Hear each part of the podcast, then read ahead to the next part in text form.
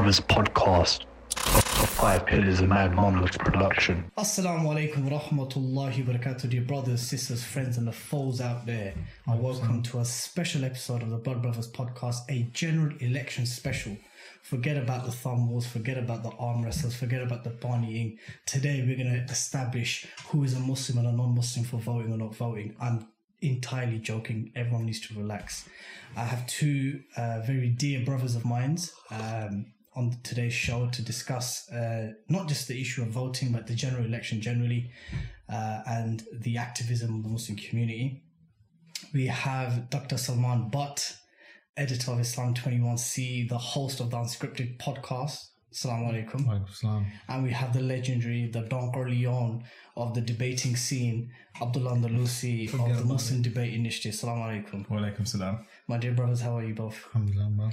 How are you? I'm good. man. I'm good. I'm looking very. I'm looking very forward to today's podcast. So I took all the photos to make sure that you know all the happy smiles are there. I don't know what's going to happen in this podcast. we might end up becoming even better friends. Inshallah, inshallah. If anything, I'll be honest with you, brothers, and I said and I said this to you both uh, before the podcast is that if there's one thing I want people and Muslims to take out from this podcast is if we are going to engage in this discussion or some of the discussions that we're going to discuss is to do it in a brotherly and respectful way. Uh, and secondly, to try at least get to the most closest truth and most pleasing thing to Allah subhanahu wa ta'ala. Would you guys agree with that? Of course, no, definitely. Wicked. I wanted to get you a gift on the way.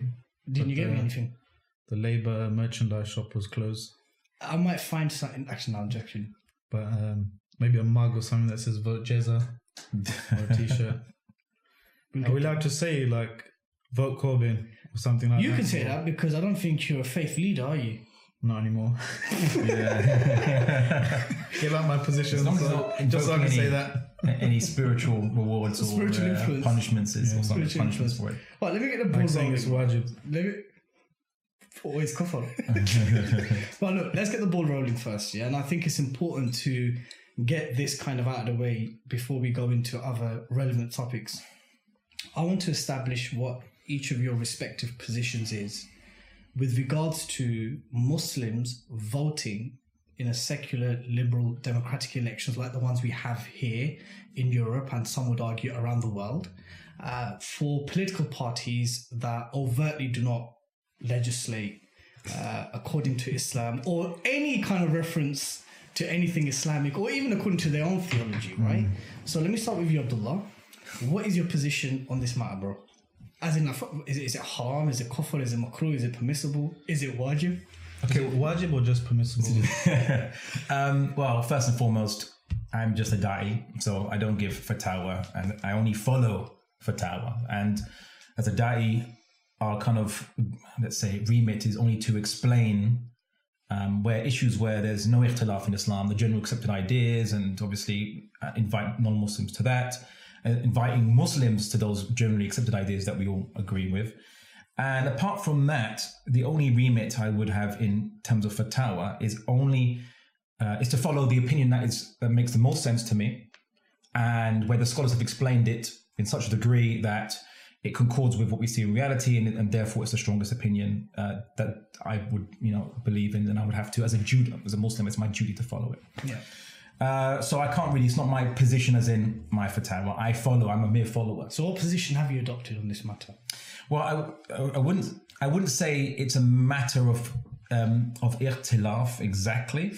I would say it's a matter of um, currently Muslims, perhaps in, in, in this day and age, uh, without the, the, the Khilafah system long long gone, and without active teaching of political philosophy, um, there's a lot of uh, confusion out there. So I don't uh, impugn any Muslim, uh, or I don't uh, blame any Muslim in particular, because there's a, a general lack of confusion. Uh, so it's a general confusion and a lack of understanding uh, with regards to um, the, the tiny nuances of, of Western civilization itself. I mean, I, I, I teach a course on, on Western civilization, Western civilization at the Quran Institute for that precise purpose, just to help you know educate Muslims. Anyway, so let's look at the reality of the situation, and then let's look at the ahkam, and let's you know make a comparison, which is how you meant how it was explained by the scholars, uh, by scholars which have discussed this. Could we potentially work, if you don't mind me asking, could we potentially work backward, Abdullah? As in, Yeah. like, this is the position I follow and this is why I follow it. Well, okay, look, I mean, as, as Muslims, we believe that the the hukum is only for Allah subhanahu wa ta'ala, um, that, that as Muslims we have to follow, we have to implement um, Allah subhanahu wa ta'ala's commands, and we not we don't refer to Hud, which is that which goes against his commands or other sources of of um, rules, morals, values, and so on and so forth. Because Allah subhanahu wa ta'ala is the creator of the universe. He determined our very purpose, and purpose is linked to basically what is the good, what is the bad, and therefore to derive it from any other source um, would be setting up partners with Allah subhanahu wa ta'ala, technically speaking, um, as a type of shirk. Um, and that I think more Muslims. No, no, wait, wait. Well, no, uh, all Muslims generally understand. That this. quickly. Yeah, yeah. no, all Muslims generally understand this. Um, I, I don't think there's any you know, dispute apart from with secular reformists. Wait till someone opens his mouth. Well, anyway, no. The, um, Let's try and stay Muslim. Yeah, yeah. It's like something I tell myself in the mirror every morning. the the word the basically Muslims tend to think that it's who you are doing your ritualized prayers to uh, that determines shirk or not, but it's actually everything because Islam isn't secularized. It's not only ibadah, but everything else, your, your life, your purpose, how you measure things, the good and bad, you can derive it from other sources, and that doesn't go against Allah's um, dominion. He has full dominion over all things. So uh, that's that's the, stated principle. There's no ikhtilaf um, uh, that I've encountered with any Muslim other than Is, from your understanding, is there an ikhtilaf on this issue? It's hard to We'll get we'll get to it, but just a yay or nay, and we'll get it's to hard to understand exactly what your issue. If your issue is, um, Allah determines hukum ultimately, yeah. yeah, then that's that's that's like saying Allah owns everything. Yeah, of course that's true. Fine, we'll get to that. Halas, Of course, but. I, I mean, um, shirk, But shirk if is you're saying yeah. therefore then um, then no human being can determine anything by legislate which is a new kind of translation i would contend. Um, then it's a bit like saying no human being owns anything because ownership is for allah. See what i'm saying? So the devil's in the detail. If you mean okay ultimate legislation and, and, and that kind of stuff then of course that's for allah. But it doesn't mean human beings are not supposed to legislate because the, the what's understood from those ayat that are used often to say in al-hukm illa lillah wa man lam yahkum bima anzalallah etc etc um, there's an implicit command to legislate. The point is legislate according to what Allah wants you to legislate according to. Exactly, and that's exactly what I'm, I'm referring to, so if, you, if you're referring to as- that as a general kind of thing, I don't think any Muslim, even the secular reformist, I don't think even they would disagree with that because it's such a Really? Which is my, which is my point. But I mean, just to, I, I suppose to make it crystal clear what what we're discussing, um, if you were to pray to an idol, a false idol, you don't in effect make the idol into an infinite or powerful creature that create the whole universe by doing so. You just merely consider it to be an alternative um, source to God, Allah subhanahu wa ta'ala, or you you declare it to be an alternative equal to um, or taking the position of Allah subhanahu wa ta'ala. Even you can't make it that reality. Likewise, um, ultimately, we don't own anything. Allah subhanahu wa ta'ala owns our bodies, owns all the material possessions. And technically speaking, how we interact with, with objects in the world and ourselves is as an amana to look after God's property. So actually, I would say we could view it like that. But in practice, it, it's we can call it uh, customarily like property, like you know, this is my property, this car or this house or what have you, right? I mean, they just Um, use, for example, milk instead of mulk. But the, Yeah. the i- idea Pos- is possession still that or you know uh, control, really. you Um, own something. But what is understood when a Muslim is talking about this is mine, this is yours, he doesn't mean astaghfirullah independent of Allah. Of course, of You know, course. so- I mean, milk to really refer in the Arabic it kind of refers to um, in in the grasp of. It's similar to the um, to the, the Latin word term uh, manus, meaning in in the hand, and manumission to release from the hand. Okay, but anyway, um, anyway, to, before we go into linguistics, so that's clear. However, when it comes to issues of um, democracy, the principle behind democracy um, ultimately was always that uh, humans are sovereign over themselves and their affairs, and they're the ultimate reference point to affairs. So, in essence, it's uh, your the purpose of democracy is in essence to manifest the sovereign will of, of the collective electorate into a representative that will represent their um, the, the collective uh, legislative sovereignty to determine their own good and bad. Is there any level of consensus uh, from a classical point of view and from a kind of post enlightenment point of view? Is there any kind of consensus on this definition? I would say, well, in essence, I mean, if we look at Not in practice, not in manifestation. Well, okay. So if you look at the ancient Greek understanding, so the term democracy was more, was more referring to a structure of society. So basically, it was where the popular demos, or usually the poor people, as it was usually referred to, the ma- the masses. Uh, they're the ones who vote out of their own interest to satisfy their own interest, making good and bad according to what is their own interest. So, in that way, you could say that is exactly the, the definition that it fits. Um, both Plato and Aristotle agree, uh, kind of concurred with this, and they were very apprehensive and also uh, kind of condemning of uh, democracy for that reason. They, they view there are other higher systems like politeia um, or aristocracy or what have or in, the enlightened uh, monarch under a constitutional state. Um, the word constitution in Greek, uh, politeia, also the same word, uh, translates as deen in Arabic, actually. It means way of life, values, ideas, culture, everything, your religion, all that is politeia, actually. So a system under a deen, in essence, a leader controlled and working within a system of a deen, of a particular deen. Okay, that's, that's, that's that one thing done. Now with the Enlightenment philosophers who are kind of picking up um, kind of Greek thoughts and ideas, looking at what to do in this matter. Uh, usually with Christians, it was the case that the ruler rules according to uh, God's law in the, the Bible. There's ikhtilaf amongst Christians as to what parts of the Bible you are still applicable, what have been abrogated. But generally, the ruler is meant to rule according to his Christian conscience, uh, based on what he thinks God would want him to do, because God is a legislator. That was not debated. What happened with uh, Thomas Hobbes and Locke, who came around a bit later, is they tried to avoid all the con- the contradictions, the problems with between um, multiple Protestant factions, all arguing with each other as to who should be the head of state, which religion should be the head of head of the um, or the the head religion of the state, and implemented, including including who's a heretic, who's not a heretic, which causes lots of problems. So instead. Um, Locke just comes out saying, you know what, we need to base this on natural law. And obviously, Hugo Grotius um, came up with the idea of natural law, saying that a natural law for human rights, that would be true even if God didn't exist which is what he said. God, if, even if God would be true, even if God didn't exist, and Locke basically argued that, and this is where the basis of you could say the conceptualization of individualism comes from. He just said that basically humans are sovereign and they are they own themselves and they are full, complete masters of themselves and fully sovereign over themselves.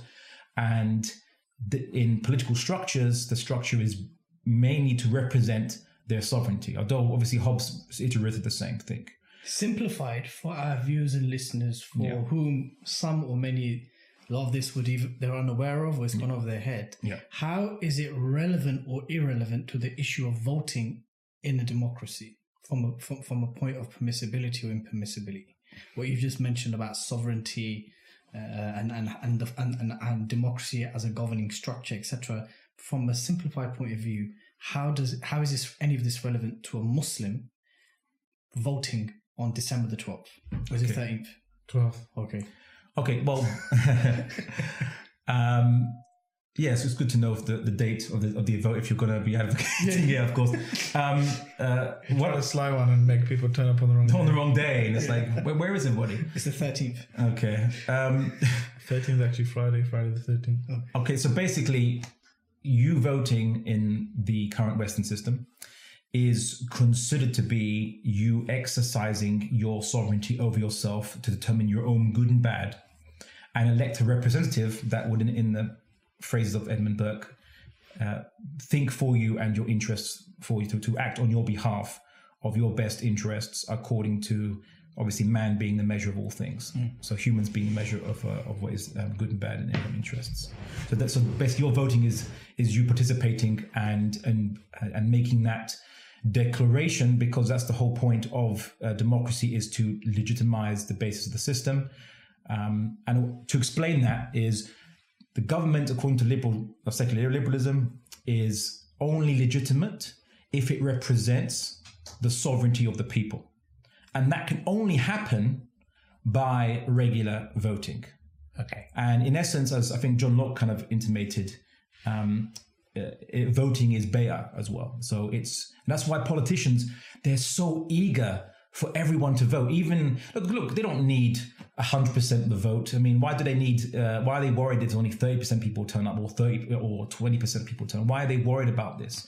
It's because it shows disenfranchisement of the system. They need it to be regularly legitimized. And in essence, you have to repeatedly give your consent So given system. so Actually, given, just, just Movements are made to reduce the number of people voting all the time. and we, we are going to get to the- your entire your entire tafsir on Abdullah's uh, commentary uh, on the Democrat. But before I do go over to you, Abdullah, so if I'm correct in understanding, and this is the crux of ultimate, so most you're from from the ijtihad that you've adopted from a scholar or a number of scholars, whichever one that you've adopted. Do you believe? a majority of scholars um, for a good point, a good a good point in time. Although I said it, it, it goes up and down in fluxes depending on political situation in the world. So do you believe it to be haram?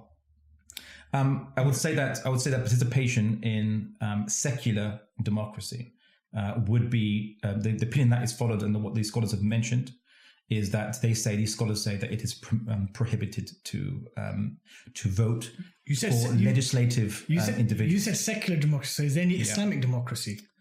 No, I just want to make absolutely certain uh, the system because there is sometimes a confusion in the Muslim world concerning um, what is meant by the term democracy or what have you. Okay. Um, I, I would argue we should use the Western understanding because they're the ones who coined it. Hmm. But in case there's any confusion for uh, non-English speakers, Okay. I shouldn't say the word secular democracy. Okay. Salman, over to you. Now, I know you have some very interesting views uh, with regards to democracy, whether it is Islamic or un-Islamic. Um, so I guess I'll ask you as well, bro. Um, you've obviously adopted an ijtihad or a scholar's ijtihad on this matter. Um, do you deem it to be something that's mubah, permissible, or, or haram, or kufr, or an obligation? Subhanallah, alhamdulillah, wassalatu wassalamu ala rasulillah. Okay. See, the thing here is, I mean, Abdullah nailed the nailed it on the head, Really? right? And that is, you talked about, you made use of a very important phrase. that makes sense to me. Yeah. And one thing that I always say to people is that it does make sense. By the way, just because something makes sense, it doesn't mean it's true from in every case, right? And this is um, what we see here is, in my view, um, a difference between two differing worldviews and approaches to to moral philosophy or, or ethics. Yeah. Um, you see, as as someone who was born and raised in the West, I'm, and especially people who studied um, STEM, you know, science, technology, engineering, maths, we have a particular way we go about things and how we kind of analyze things, right? To to understand something, we take parts of it, maybe words in a definition or something. We take it into abstract, characterize it, maybe find some nusus from Quran and Sunnah about it, and then we put it back into the bigger picture and do that with all the parts to understand the, the whole picture. That's radically different, in my experience, To- to the method of the fuqaha, right? The, the method of Islamic fiqh. Is this what The you is, is, of- is, is this what you've coined sometime as post-colonial 1920s? No, no, no. This is what I call normally reductionist um, uh, approach to to fiqh or to to masail, right? Because it's very easy, and and somehow I, I understand where it comes from because the books of fiqh as they've been written and usul, they mention a ruling and then they mention a proof, for example, right? They mention, might mention the, the the hadith of the chapter or something, and it's easy to get into the uh, to get the impression that okay, if I get have a hadith for something and I can prove it, or you know, it goes that way. No, the reason that the the the the way rulings are come, the way rulings come about is radically different to how they're presented in in a, in, in books of fiqh and so. So explain to me what. So explain So- to me from so what, for example, from what from Abdullah said, angle- from what one- from what yeah. Abdullah said, what kind of classical usuli principle do you think is absent in what he has said?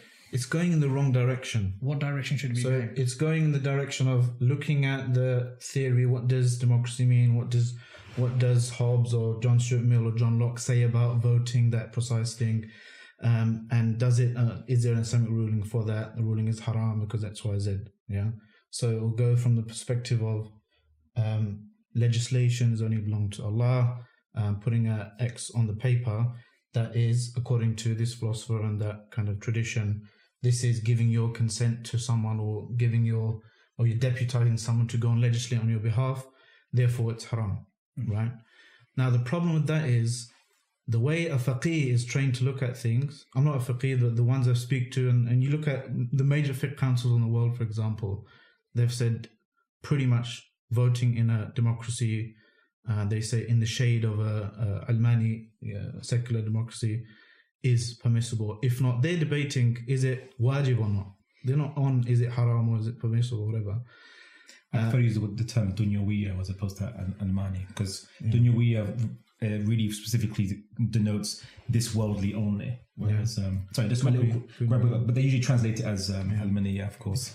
But uh, You were saying, someone? So the difference is they look at it from the other angle. They look at it from the what is the what is the uh, position of the morally responsible person, mukallaf, right? So they'll say somebody's coming up to me, he's asking me a question: Should I vote or not in X Y Z country? They'll look at who is coming up to you. They'll look at um, you know Which what parties is their on? trajectory, the person, individual asking the question. Then they'll look at the time and the place. Then they'll look at um, what are the alternative scenarios that we could advise this person to do. Scenario A, scenario B, scenario C. Now the problem is, it's very interesting knowing the uh, what Western philosophers say about themselves and their claim to democracy, and that has its place. But with all due respect, the fuqaha and the fiqh councils, they- they're clear that this is pretty much irrelevant to the issue of giving a fatwa. And this might be shocking to us if we if we're kind of um, used to the, the, the, the other methodology of looking at the theory and then building up a picture based on, on, on abstract kind of meanings of things. Because for them, what you're saying would only come into the picture if the person asking is faced with a choice of do I maybe for example, I don't know, name Islamic country X that isn't doesn't have any democracy at all. Saudi Arabia. Okay. They imagine they're coming out and saying we're thinking of demo- uh, of, uh, accepting or adopting secular democracy as you've described it. That is when the the the the the faqih or the mufti would jump in and say, actually, Abdullah Andalusi has done this research and etc. etc. That was that when they might say right So because ma- so you've for them for, in in- in the manhaj of the the fuqaha, they're not looking at an abstract uh, ruling. Rather, they're looking at a particular instance and what other uh, you know different choices for the individual. But someone, you, someone, you, someone, you seem to be unequivocally claiming, if I may interject, Habibi, yeah? Yeah. You seem to be unequivocally claiming, okay, fine, Western fiqh councils, no, no, no, no. Across the Muslim world. okay, fine. Abdullah, so just wanted to speak, Abdullah, you published an article, it's on five pillars, pro-voting Muslims versus anti-voting Muslims, and you issued a list of 87 scholars on the list here. Yeah. Uh, none of them are from the UK. Majority are from the Arab world, uh, and you've claimed in your article that they all believe that participating in secular democracy is haram, Um, yeah, from what has been reported. uh, from what's been reported. So you've made an unequivocal claim that the majority, overwhelming majority of ulama believe it to be. Forget about haram or kufr. You're you're saying they're debating whether it's wajib or just mubah, whereas you've made a claim that generally speaking, overwhelming ulama that you're aware of are against it. That's very two Let me explain this, right? Explain Because what's happening is, I'm guessing, because I remember those lists they used to go around in university back in the day as well. Uh, if you look at the names on those lists, Yeah. if you look at the actual fatwas, Yeah. they some of them even stood for election, right? For crying out loud, they they Like they're saying. Uh, Like who? I remember someone was mentioning uh, Allama Iqbal, Muhammad Iqbal, for example. He is not mentioning uh, Maulana Maududi, for example. They're not on Uh, this list. I don't know about that one, but Ahmed Shakir, for example, I think he was on that list. He is. and different people. They and Sheikh Ibn Baz, Sheikh Ibn Uthaymeen, and, and Salman Al Audah, so many people. So they're talking. They what what the person who got that from. Uh, from the, the the the kalam, they probably I'm guessing they were talking about a very specific thing, i.e., what you're talking about. Generally speaking, can a man go and start legislating by himself and uh, you know away from what Allah subhanahu wa ta'ala wants? But the point is you have to look at their fatwa. You have to look at their when somebody comes and asks them right um, who should I vote for in so and so election? Because you know some of them even said it could be obligatory right Okay, fine. So you've you've you've mentioned what you've mentioned regarding. Uh, but let me, let me just finish the, the, the big difference but I do though- want to know your position on it. Yeah, the big difference though between the two methods, Mm. what I'm what I'm contending is the, the method of fiqh, Islamic fiqh, traditionally in schools of thought and so forth, and the the kind of um, uh, the kind of scientific, if I can say that approach. Um, one of the biggest difference is um, the method of fuqaha they're never looking at one issue because there's never a, a, a- time in the slave's life mm. outside of very specific ibadat. There's never a time where you're subject to just one Islamic text or consideration. And that's the big. It's a grand claim that you've made. It's a grand mm. claim that you've made, which I do want Abdullah's thoughts on. But I also want, before I hand it over to Abdullah, I want to know two things. Mm-hmm. Number one, it's a grand claim to say that those ulama or fiqh councils who deem it to be either wajib or permissible mm-hmm. are on the trajectory of normative fiqh and normative with usuli principles. You've you've made you've kind of you've said that basically, right? And number and that's a grand claim, and I'm sure Abdullah would agree if that's a, if, if that's a grand claim because you would then suggest that those who are of the opposing view, whether they're number five or five hundred, are reductionist and, and I haven't, to be honest, I haven't come across any fatwa, and I've been searching a lot and asking people around, um, where that actually says that Muslim, for example, in UK or voting in a minor, as a minority in a non-Muslim, un-Islamic kind of majority non-Muslim country. I have not come across a fatwa from a scholar. I think most of ulama that the, most of ulama that and they are predominantly located in the Muslim world. I think their position is that in its asal period, irrelevant of where you are, is haram.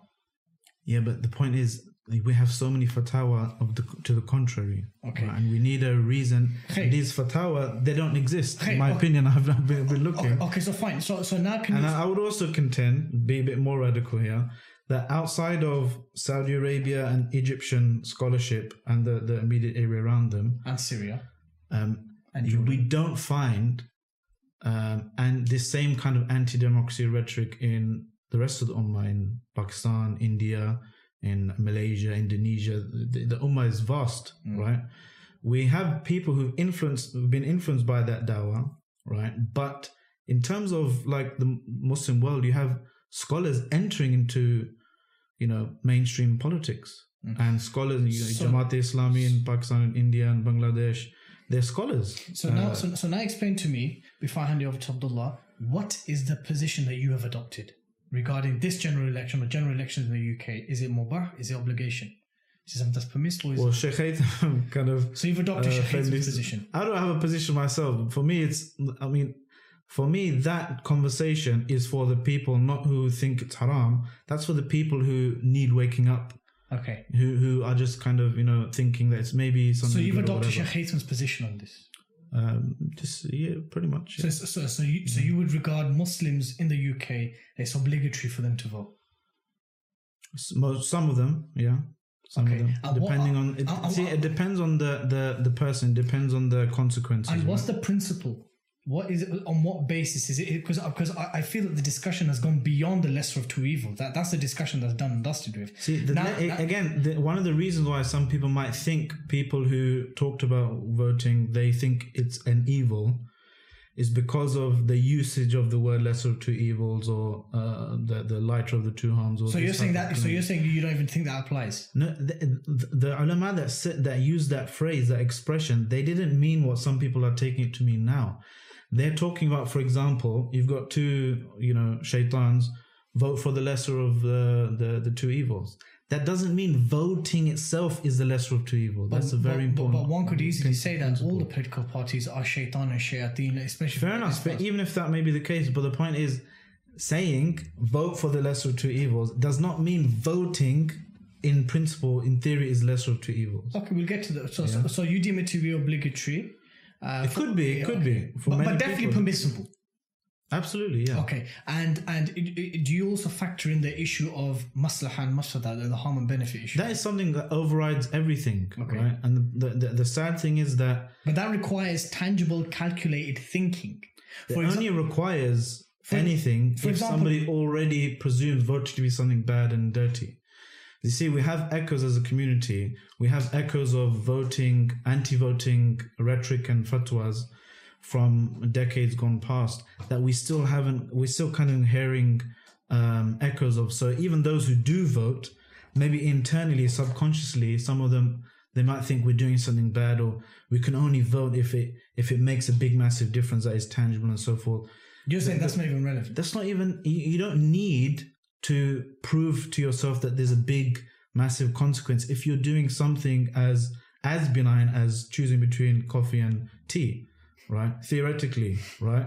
You're just gonna be like, I feel like this day or whatever. Okay. Yeah, you just see what I mean. So the point of the the the, the elections is the elections kalam only comes every few years, right? The point is this is a bigger thing. We'll talk. Hopefully, we'll talk about We that. will. We will. But the, the, the we have to in, get over this hurdle that it's something dirty, something bad in the first place, right? And now I understand where Abdullah is coming from because he's looking at the history and and, and that kind of stuff.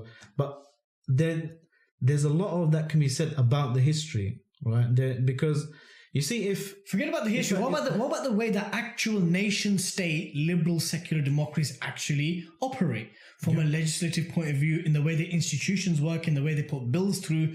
Do you believe that that system? Forget about the history. Forget about enlightened hmm. philosophers and these guys. The system as we know it, which we live, breathe, and see every day. Do you feel that there is an asl fundamental contradiction with that?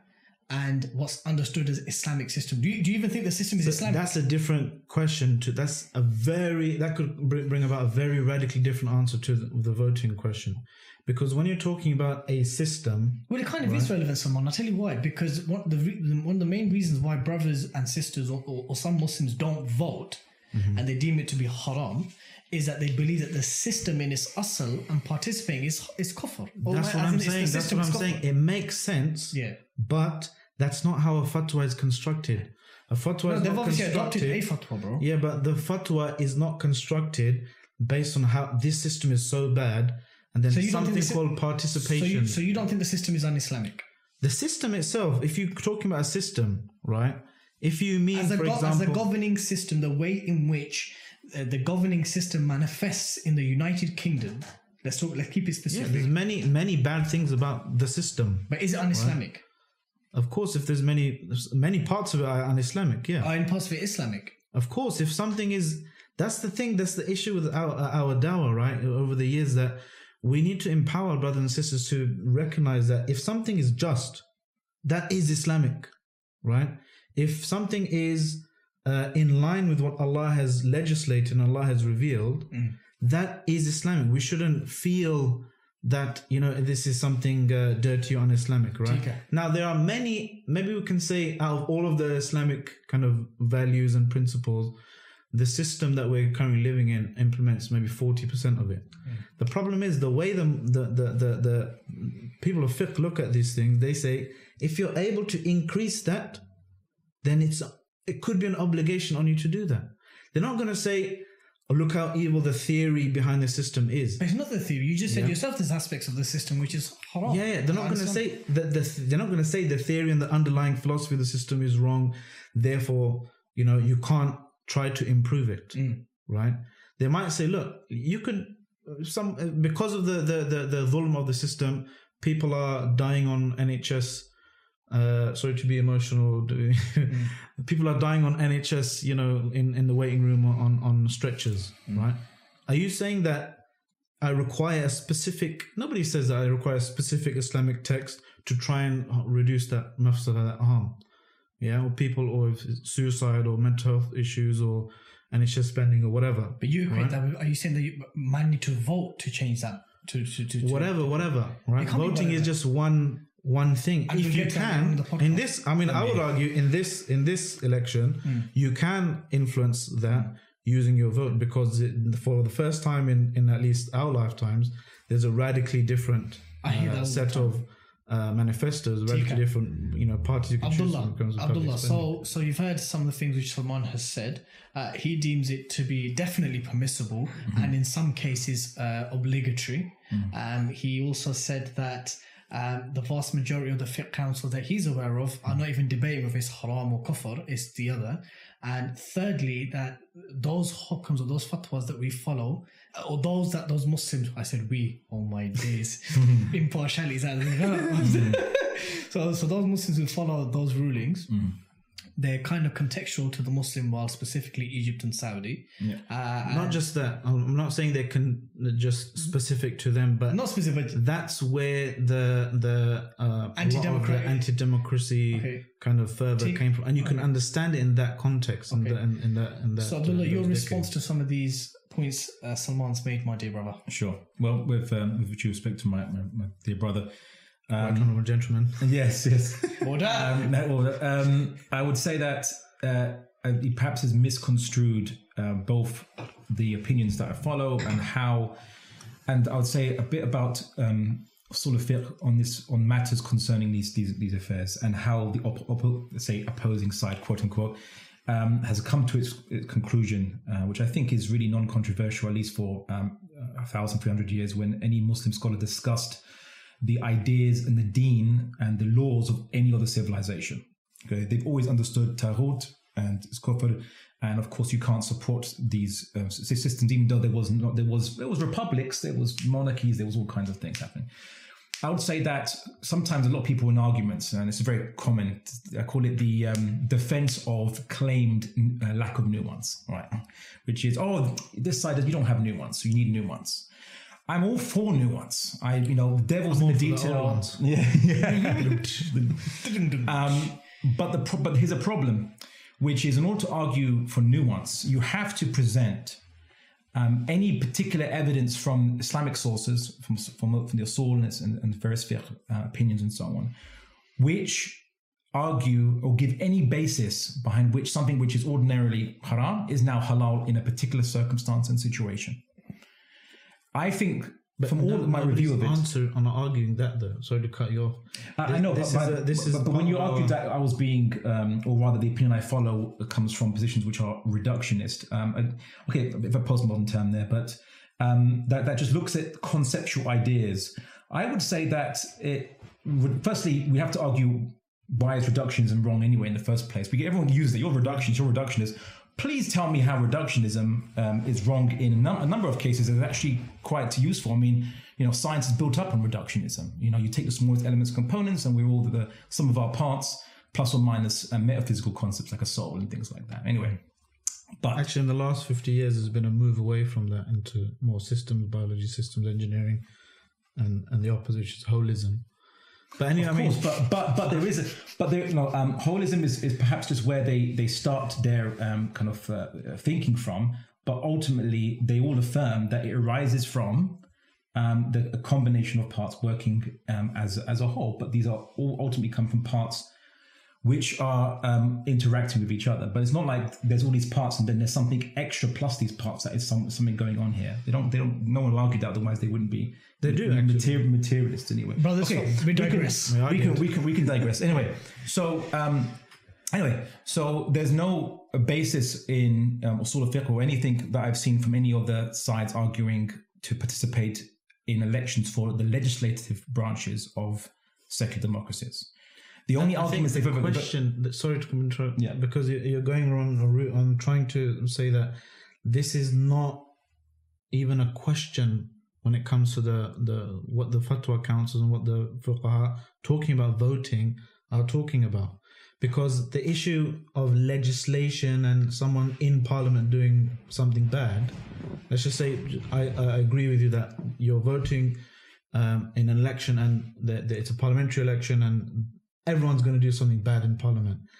The the the the, the, but, the that's not the basis for the problem. uh, the fatwa problem is not just about- because the leader might do something bad. See, that's what I'm saying. No, they will Um, definitely do me- something bad. Well, look, I'll, I'll, I'll let me deep, let me sp- Okay, spread out my, my kind of thinking, and then you can you're free you, you, you Mm-hmm. can pick holes if you if you like. Um, okay, so firstly, um, so I'd say that the, the argument that one side has more nuance than the other, I would say is is not. I wouldn't say nuance. Okay. I don't want to. I don't want to kind of. That's fine. I mean, um, le- like I don't like the word nuance okay, anyway. okay. I mean the uh, Hamza loved it. I like old ones. um, saying that aside from principles, um, so there's one side you say that based on principles or abstract principles, and the other side deals with let's look at the specific case in, in, in question. But the specific case must be judged based on reference to texts and principles. Yeah, and so that's so the key. We are we are a religion of scripture and and and, and words and letters. So there's that.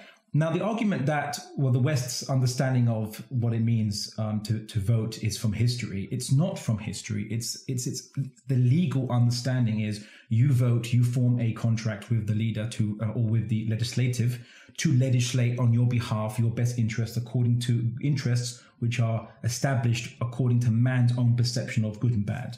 This is the contract of ruling. It's it, every single, almost virtually every single political philosopher from the secular liberal tradition as well as, well as even the Marxist tradition, would argue that a state must be um, legitimated based on this establishing contract of these people are legislating on your behalf because you can't all do it as not everything can be a referendum. So only for practical reasons you need these representatives to legislate the good and bad on your behalf and then establish what is good and bad for society as they determine. Abdullah, how would that be that different one is to a giving legal Khalifa case. Bay'ah? How would that be different to giving a Khalifa a Bay'ah to, to rule as well?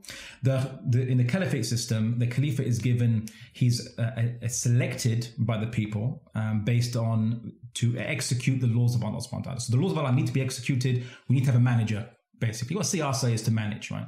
So we need someone to manage this obli- collective obligation that the ummah have, and so the ummah then decide who amongst us will represent our discharging this obligation of ruling by what Allah has revealed and establishing that system and validating all the law courts and things like that, as Imam Ghazali discussed. The uh, the Khalifa then legitimizes all the, the, the legal system underneath him. And why is that different to, to how you've how you've understood the It's democratic all, system? well, it's all about basis. You see, just because there's a selection process doesn't mean it's the same thing that you're um, selecting about. So in the caliphate system, the selection process is we need to legislate according to Allah's hukum as a source of law, as the base of good and bad. So we need someone to um, we need to select someone to basically do that job. Whereas in secular democracy, the people have the sovereign right of legislation according to its system, according to its, its worldview, and because they because practically speaking they can't all do that, they have to select representatives to do that on their behalf to discharge not not, not discharge any, any duty per se, but rather just to manifest their own sovereignty. Uh, in a system which will legislate according to the um, what it considers to be the good and bad of the people, uh, on behalf of the people's um, um, right to do so. So that's that. Now, I want to get back to two things. Whenever we look at any ahkam or ijtihad of a situ of a reality of a situation, right? So ijtihad, re- reductions or not, it's basically you look at the texts. What is the reality? What are the text teaching and commanding? You look at the reality. What is the any particular reality, specific one or general one or what have you, and then you make this comparison. You try to derive a ruling. There's no there's no third option. There's no third uh, third That's not how it's that. done. That's my argument. Well, well, well, okay. I mean, but I, well, as I said, um, I mean, it's not that- how it's a- done in, in if you look at, for example, a school of thought, right? Well, okay. I, I, Madhab, I- that's not how. But there's no, but there's no, there's no rational, there's no other way it can There be is. done, and there was no other way it has been done in throughout history. Anyway, but okay, let me let me just finish my point. Anyway, Remind me to talk about that because I'm gonna forget otherwise. Okay, so there's text, okay, there's yeah, text, there's, reality. there- there's text and the reality of the situation. what you saying? now? what yeah. you saying? What's what's what's left out here? The point is, it's the other way around. okay? Reality and I'll then give you an example. Okay. No, no, no. But Abdullah needs to finish. But I, quickly, what you saying is, is left out from it. What's the, what's the omitted Uh, from by the way, I didn't say chronologically. I didn't say you start out with text and you could reality. I just I'm said I just said I didn't say chronologically. One comes before the other. I just said there are these are two components. Okay, whoever whichever way you want to start from is, is whatever. It's fine as long as they are concordant. your issue in- is the order, yeah? My issue is it's not, and this separation, by the way, of the Islamic and the reality of the text and reality. I have an issue with that as well. We'll get to that. That's Let Islam Abdullah- does Okay, well. yeah, okay, we, Abdullah we, finish. we can get to that. Uh, Abdullah- Okay, so then in consideration of reality, so the reality of the situation, let's say the reality of Western secular systems. So you want to talk about, we, there's, there's two ways we can look at it, which is what is the actual reality? So what is actually happening and going on? And what do the West themselves believe is going? What meaning do they ascribe to their way of life, right? These two things we have to bear in mind before any Muslim scholar can pronounce any uh, judgment on the matter. So what is I actually would contend. happening? I would Yeah. contend the second is irrelevant. Okay, well, no, no, uh, you did you did make that clear, but I want to I want to address why it actually is relevant. Okay. Okay. So the first one is let's look at the actuality. The actuality is legislation on what is good and bad is being conducted by legislative um, individuals, and they can only do so because people um, form a contract with them by selecting them. And then they have the power and authority to do so, and it's accepted that they have legal authority because it has been assigned to them for that specific purpose by the people. That's what's actually Would you happening. would you accept if instead of saying good and bad, you said legal and illegal? Why are they different? It's a very secular understanding to say that legal and illegal and good and bad are separate things. See, we've actually introduced that as a modern Legal Western. mean le- I agree. I agree. It's So the separation of morality from law is an artificial kind of um, separation. In, I mean, we have from, uh, the, similar. from the secular kind of world. Well, well, well, no, actually, there's. Uh, the, I mean, a Christian minority is, is legally allowed Islamically to commit shirk, but it doesn't make it, it doesn't mean they're not held accountable to for that decision in the hereafter. I.e., it's something bad. Well, actually, you what we'd argue is, or the best way of actually looking at it is, it's actually it's not it's not legal for them to commit shirk in an Islamic government. It's rather the state doesn't have the power to get involved and stop them, and that's a difference because they can't say a Christian can't in their judgment, but Allah subhanahu wa ta'ala, you gave me a right to do this. He didn't give you a right to do it. He gave you a respite to do it. There's a difference between the two, right? So an Islamic government doesn't Had it recognize. been illegal? Are you saying it wasn't i- i- it, Um, no, illegal or No, no. If we Um, accept it's, this legal uh, according boundary. to the, the according to the, the Sharia of Allah Subhanahu wa Taala, it is illegal. But the state, it is not legal for the an Islamic state to impose that legal requirement on, um, by physical enforcement on Christians. Mm-hmm. Yeah, That's I agree with actually that. what's happening. So they don't have a they don't you, so so in a way um, for if you want to use the practical kind of the common com- uh, parlance you could say it's like a right, but technically speaking it's not a right. it's a wrong. Allah does not give a right for people to commit shirk. That's why otherwise he, then he why would he punish them? Anyway, If so- you agree, why did you pull? Why did you throw that in? Because if I'm you- saying that no, it was he's using now, good and now, bad. Now it, cla- now it clarifies now. So, um, because because in the Muslim world, what happens is this, right? They say, "Oh, the ruler isn't changing the Sharia. He's not changing it. He's just saying he's just saying good and bad, and that he's going to make a, a law that he's saying this is the law, but he's not saying he's not changing the hukum of Allah subhanahu wa taala. So he's not committing he's not committing kufr or doing bad or saying what have you. And I say, no, no, But many, he- you'd agree. to say many- to say to say to say something is, is legal or illegal is basically saying haram halal. It's but us it's who under us who- punishment of coercion from the law, right? yeah, no, no, no. Something is you illegal. misunderstood. You misunderstood. The haram and halal is not mm. haram and halal spiritual, haram and halal legal. There's just haram and halal from the, the Muslim perspective is holistic. We don't mm. say sp- secular halal, halal haram, spiritual halal haram. There's just a halal and haram, and there's aspects that. So, for example, it's haram for someone to take drugs. But if they do it in the privacy of their own home, it is haram for someone else who hears about this to physically intervene and like stop that person from from doing it. But if he takes it outside, if this guy who's taking drugs is now pushing it onto onto kids outside or what have you, it becomes an obligation for society collectively to have a mechanism to stop that person from doing it. That does it mean now that because the person can do it in his own home without it being obliged on anybody else, and in fact it's being prohibited for anyone else to intervene, does it mean it's halal? No, it's not. So it's a little nuance there. Now to use that word, right? but but but like but Islam is Islam is very consistent. It doesn't say you have a right to have drugs in your house. You don't have a right, but no one has the right to enter and breach your privacy. Hmm. You see, and that's how it is Yeah, but what happens if somebody does enter and breach the privacy? Well, then they're the ones who basically have have. They, well, other people have to then, get then, involved, that's then the I'm saying, in state, then the state will punish the individual who breached the So privacy. how, how would if you a tort is argue if someone just said that's just a semantic difference then? no, because legal because the state now it Yeah. discusses what what laws to pass. So this is illegal. This is legal. Something might be perfectly legal, but it's bad. okay, so It's in unethical. It's like tax avoidance or something. Uh, well, I suppose to, to, to explain it, it's like this. Um, so many Islamophobes uh, would say, I'm going to use this term Islamophobe, um, anti-Muslim, anti-Islam, whatever you want to call it. So they say Islam is a totalitarian system. It has a government. It'll be totalitarian. Why? Because they say that the um, Islamic law covers every aspect from personal to public. And so if the state is implementing this law, it will be totalitarian in every aspect of life. There's no privacy at all. Which is wrong. Which is, yeah, it's, and, and- untrue. Yeah. yeah, wrong. and and the reason is because they have maybe willfully uh, misunderstood what Islamic what Islamic law is and this and the state system what it does. Islamic law That- is that's, holistic. That's the that's because of the the state part, not the Islamic part.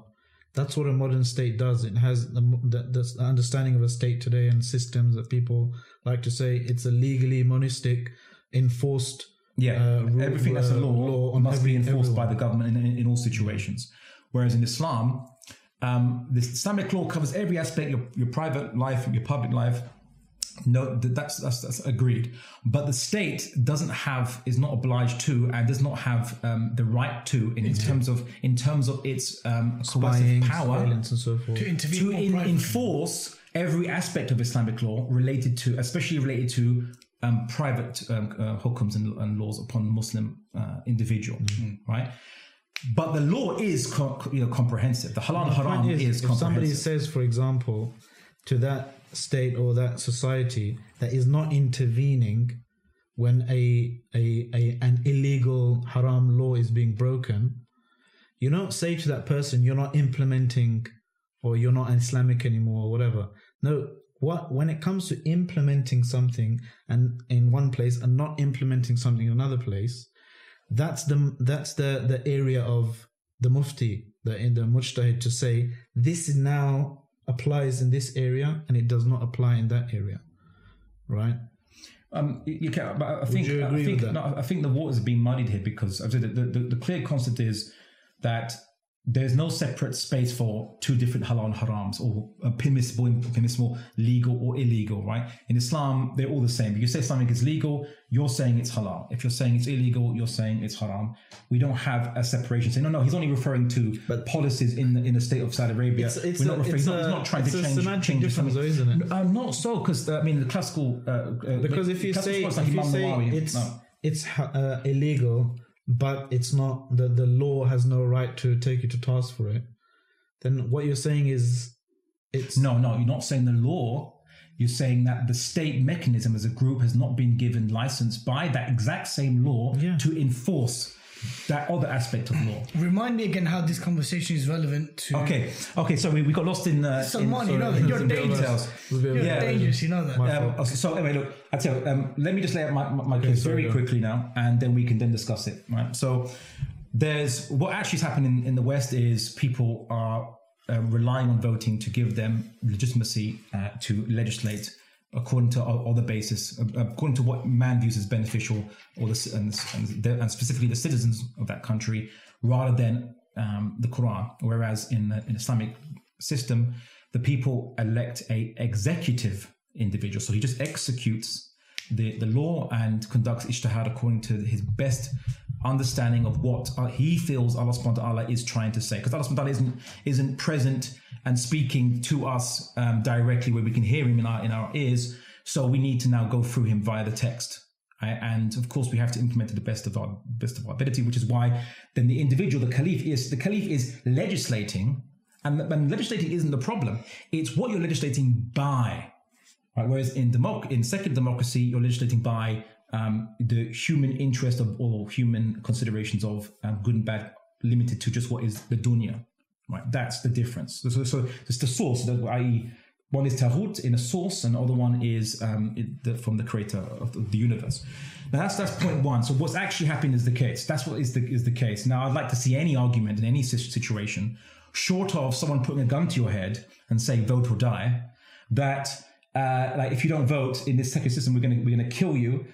Um, short of that situation, I don't see any evidence that's ever been brought to my knowledge that says the usual prohibition about what is in essence uh, a, a kind of shirk in a way um, is now is now uh, it's now permissible to, to now vote in that situation. What about imprisonment or a hefty fine?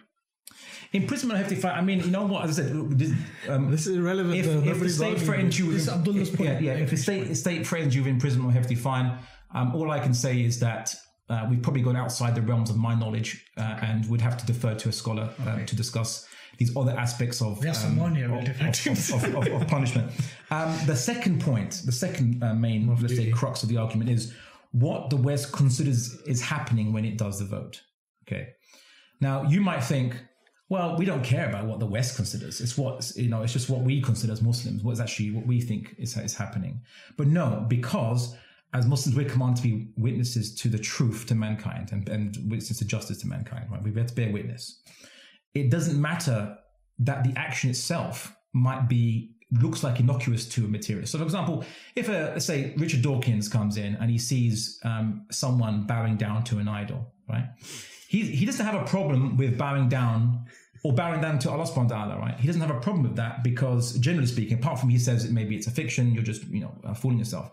But he won't say it should be prohibited because, well, bowing down is a harmless action. You're just bowing down. It's not it's just a simple action. Just you, you bow down all the time. You lose a contact lens. You go on the floor, maybe. You know, you bow down. It's just a, it's a harmless action, but it's not because of the meaning behind it, the understanding of the meaning behind it, right? So, if somebody is actually has actually lost a lens, you would still hold them to account for that.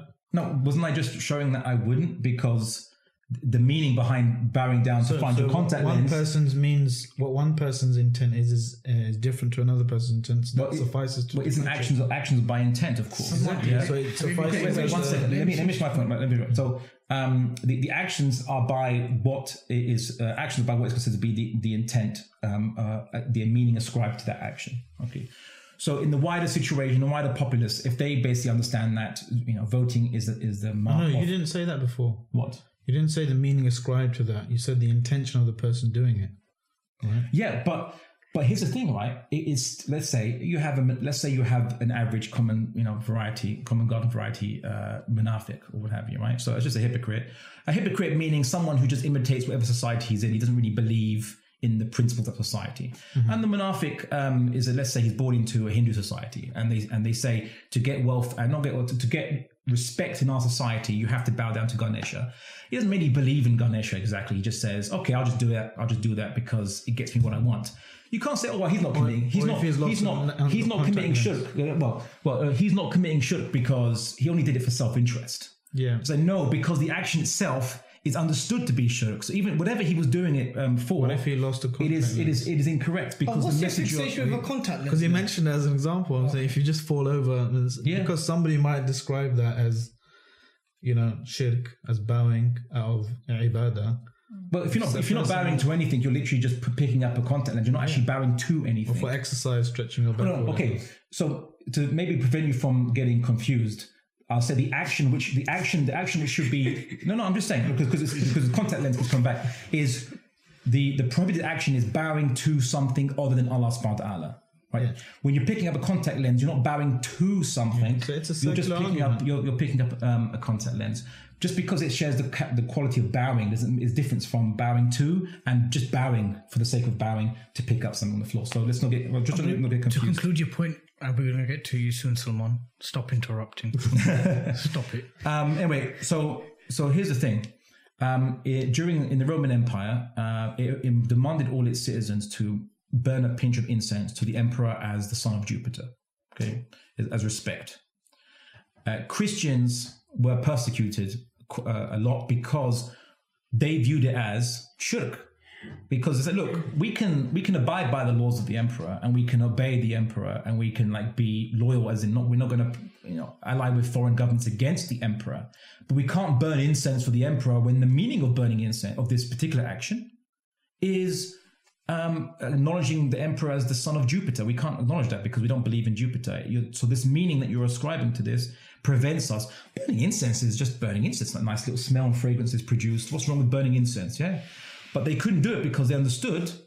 uh, And I wish Muslims had the same. In other words, yeah. looking at the context and what is going to be understood from that. Exactly. So the You're on, fatwa you're on, is stri- about you're on, the you're on context. strike too. so how is that analogy, how is that analogy relevant, Abdullah, to voting in secular democ- democratic elections? Then Okay, so um, voting for legislative bodies in secular democratic elections is understood both in actual there's, there's what it actually is, which is again um, would, would be contravening Islamic law, and then what it's what it's believed to mean that it represents you uh, manifesting your sovereign your sovereignty over yourself as your own possession. That's the belief that's atta- attached to it. Um, so then, doing therefore participating in that will be understood that you um, acknowledge and ascribe that thing. Now, I want to give a little analogy, and then I'll kind of like stop talking for a bit. Right?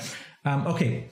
So let's give an analogy, right? So let's say, okay, in pagan Arabia, different tribes had different idols. Okay, um, they were they didn't uh, idolatry in this Arabia, Arabia wasn't like one uniform particular religion, but they generally share the idea of idols, right?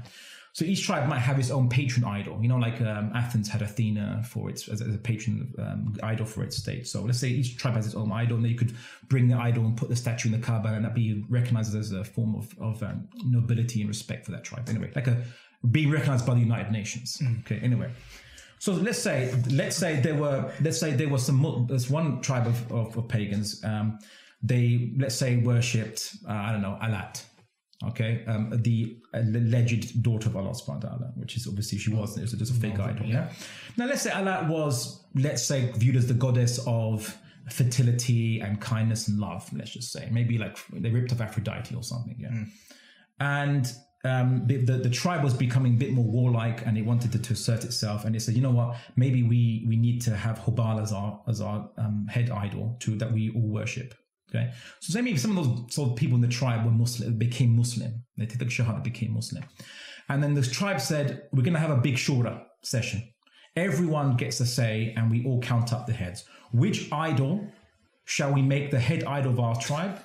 And to which um, to which this tribe um, owes its worship to? Okay, Let me finish this analogy. um, gonna. the one that is associated with love and kindness, which uh, is is good, be- uh, um, is is will make will be will be will represent our spirit, or one that's a bit more warlike and tough, like Hubal, represents our spirit. So the Muslims start discussing amongst themselves, and so one Muslim said, "Well, pff, you can't vote for one between one of the two idols; it's both shirk." And then a second Muslim comes along and says, "Brother, we have to look at the context." you see, you see, if under Allat, they will tolerate Muslims. They will be. They won't be as warlike, right? They'll actually be more tolerant towards Muslims. But if you get Hubal, then you know we're going to start being persecuted by our own tribe. So look, you know, uh, for maslaha, let's elect Hubal for or Hubal for God. Even he can't keep a straight face. Come on. Yeah, but well, but that's the thing. When you put it in that way, it becomes crystal clear. Of course, it makes sense. That's the problem. Uh, Abdullah, is that the end of your analogy? um, yeah. So anyway, my, my, my point is this: um, as Muslims, we're here to bear witness. Uh, First and foremost, um, the the story of the people, the Sabbath breakers. There was, you know, there was a, a Jewish town, and there was one group of the, of them who broke the Sabbath, and there was another group of them who condemned the Sabbath breakers, and there was a third group who just remained silent. Okay. And in the Quran's beautiful um, verse, it, it mentions the reasons why those who were condemning the Sabbath, the ones who condemned the Sabbath breakers, who spoke out, who braved the fitna, the trouble that might cause to them. They said it, it wasn't because their, their prime reason wasn't to actually change their minds. Their prime reason was, oh, we just don't want to be associated with Allah's punishment to you. That's that's it. Maybe and maybe maybe you would change your mind.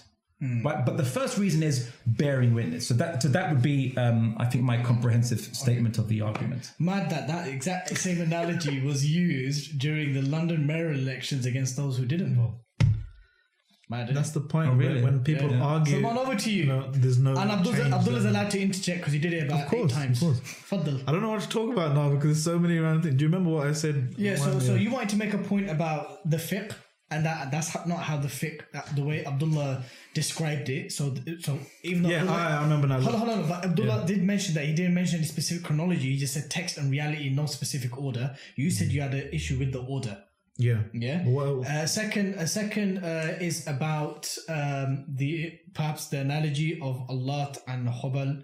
You can probably address that. But this is your last piece before we actually move on to how th- your both respective positions influence the latter discussions we're going to have. Faddal. So the point is, it's very easy to build an argument that makes sense, right? Using the the the, the correct source and not using the ones that don't apply to the argument, right? The reason, I mean, imagine why would a faqih, okay, why would a fiqh council, why would so many different scholars from all over the world, right, uh, enter elections and, and, and give fatwas about this if they didn't know the basic ABCs of Tawheed? Surely that should raise some alarm bells that, wait a second, maybe there's something different to our approach, how we take in the West, and the approach of mainstream fiqh, right? Because the, let me let me let me just mention one example, okay? It's not when you're looking authority. at Sorry. it is, Yeah, and that's important for us, Okay. right? Because uh, an appeal to authority is only fallacious if the authority has no, you know, sway. It's a, a- a- an illegitimate authority, right?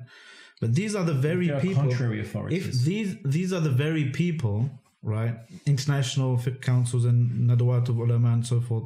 These are the very people that we would put in place had we presumably, you know, um, uh, uh, established a khilafah and on all this kind of good You're stuff. good because you believe democracy is khilafah. Yeah, but the point is, even you, anyone, right?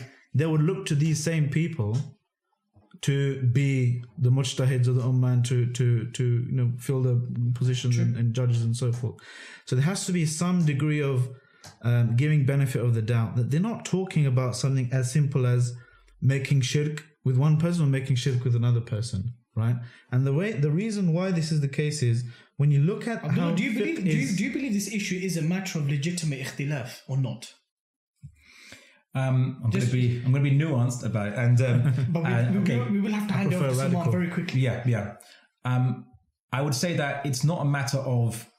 Uh, I, I wouldn't say that from what the scholars have, have discussed about this classical, um, maybe not particularly second democracy, but um, classical like uh, Ibn Taymiyyah on the, the, the, the ruling of the Mongols, and as well as um, some of the, the scholars today, who might would also be candidates for being legislative um, uh, branch of, of a caliphate.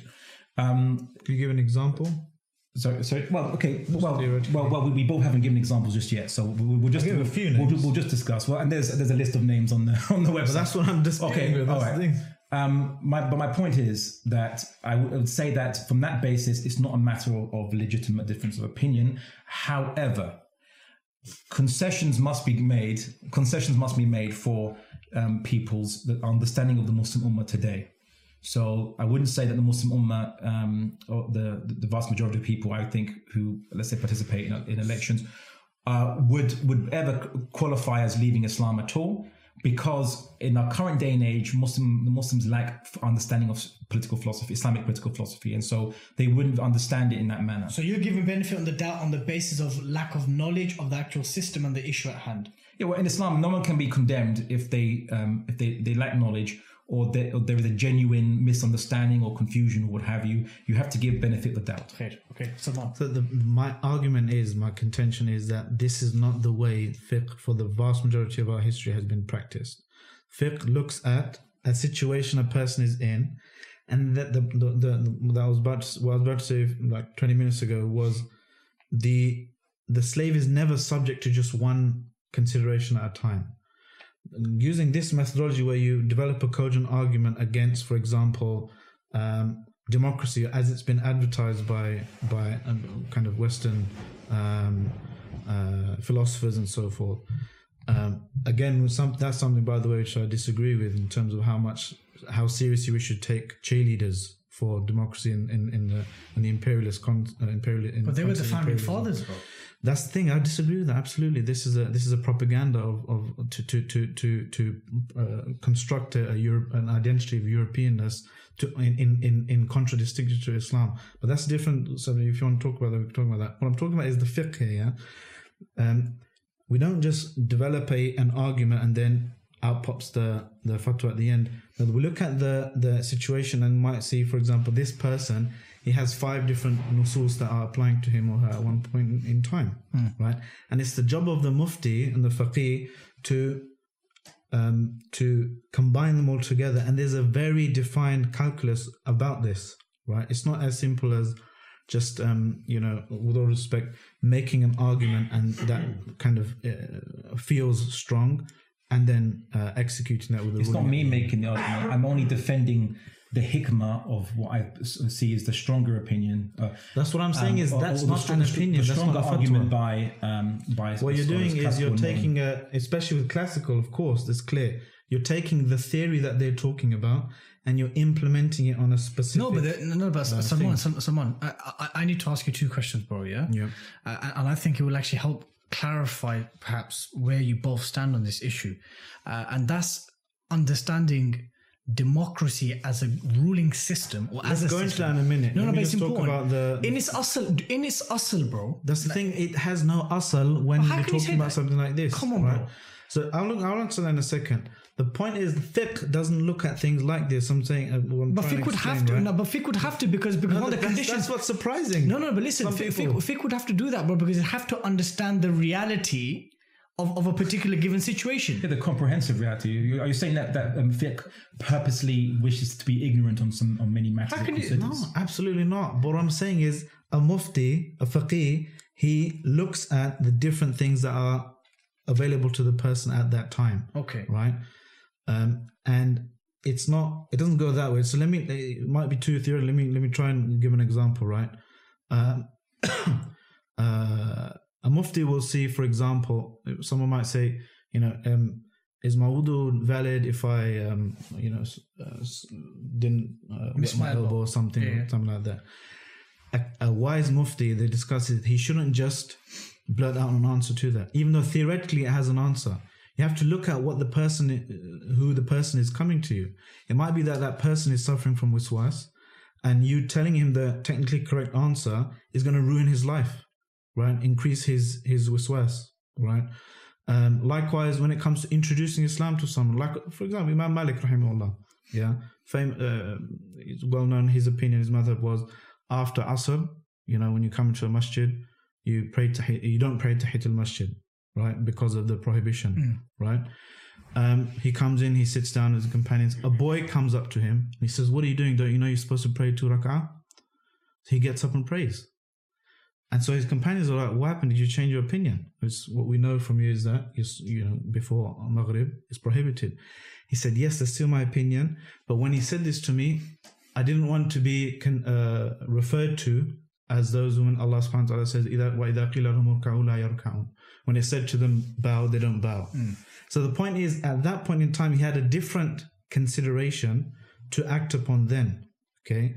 Now, if somebody's building up an, a, momentous momentum in an argument going from his, his madhab, they're going to ignore the, the difference between the theory and the actual practice. The practice is that's how Islamic fiqh looks at things, okay, in that particular time. That's why a fatwa is not transferable. What Ibn Taymiyyah rahimahullah says about the Mongols is not the same as what he says about another people or, or in another scholar might be saying about another For, for our viewers and listeners, Salman, for our viewers and listeners, bro, um, you know, explain to us then the usuli principles on on, on what basis, because Abdullah's ba- Abdullah's explained his basis. Yeah, his basis, it, from my side, and forgive me for shortening or simplifying it, bro. Feel free to.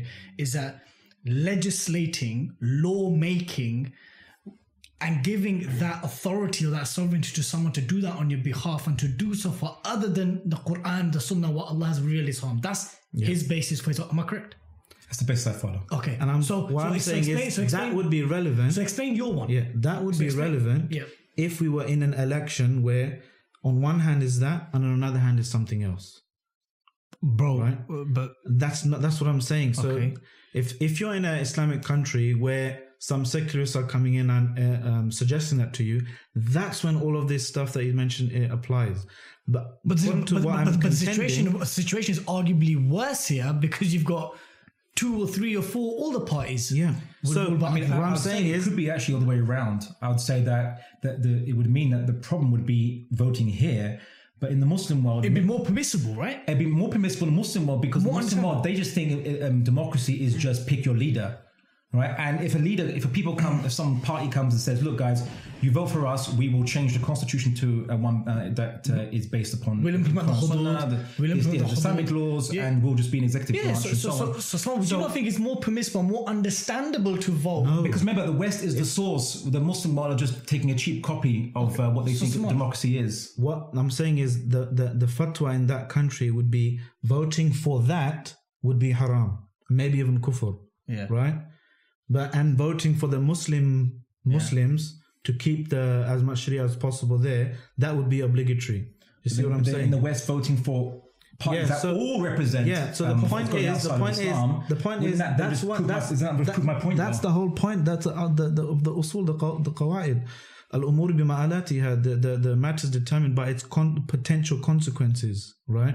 If you vote for this, or if you vote So for what that, are the consequences? So, so, so so what are the consequences? So the Sharia looks at the difference Yeah. between the the the possible outcomes. Okay, so- it doesn't look theoretically what are you doing, and theoretically, according to this philosopher, that philosopher, what does that represent in in their worldview?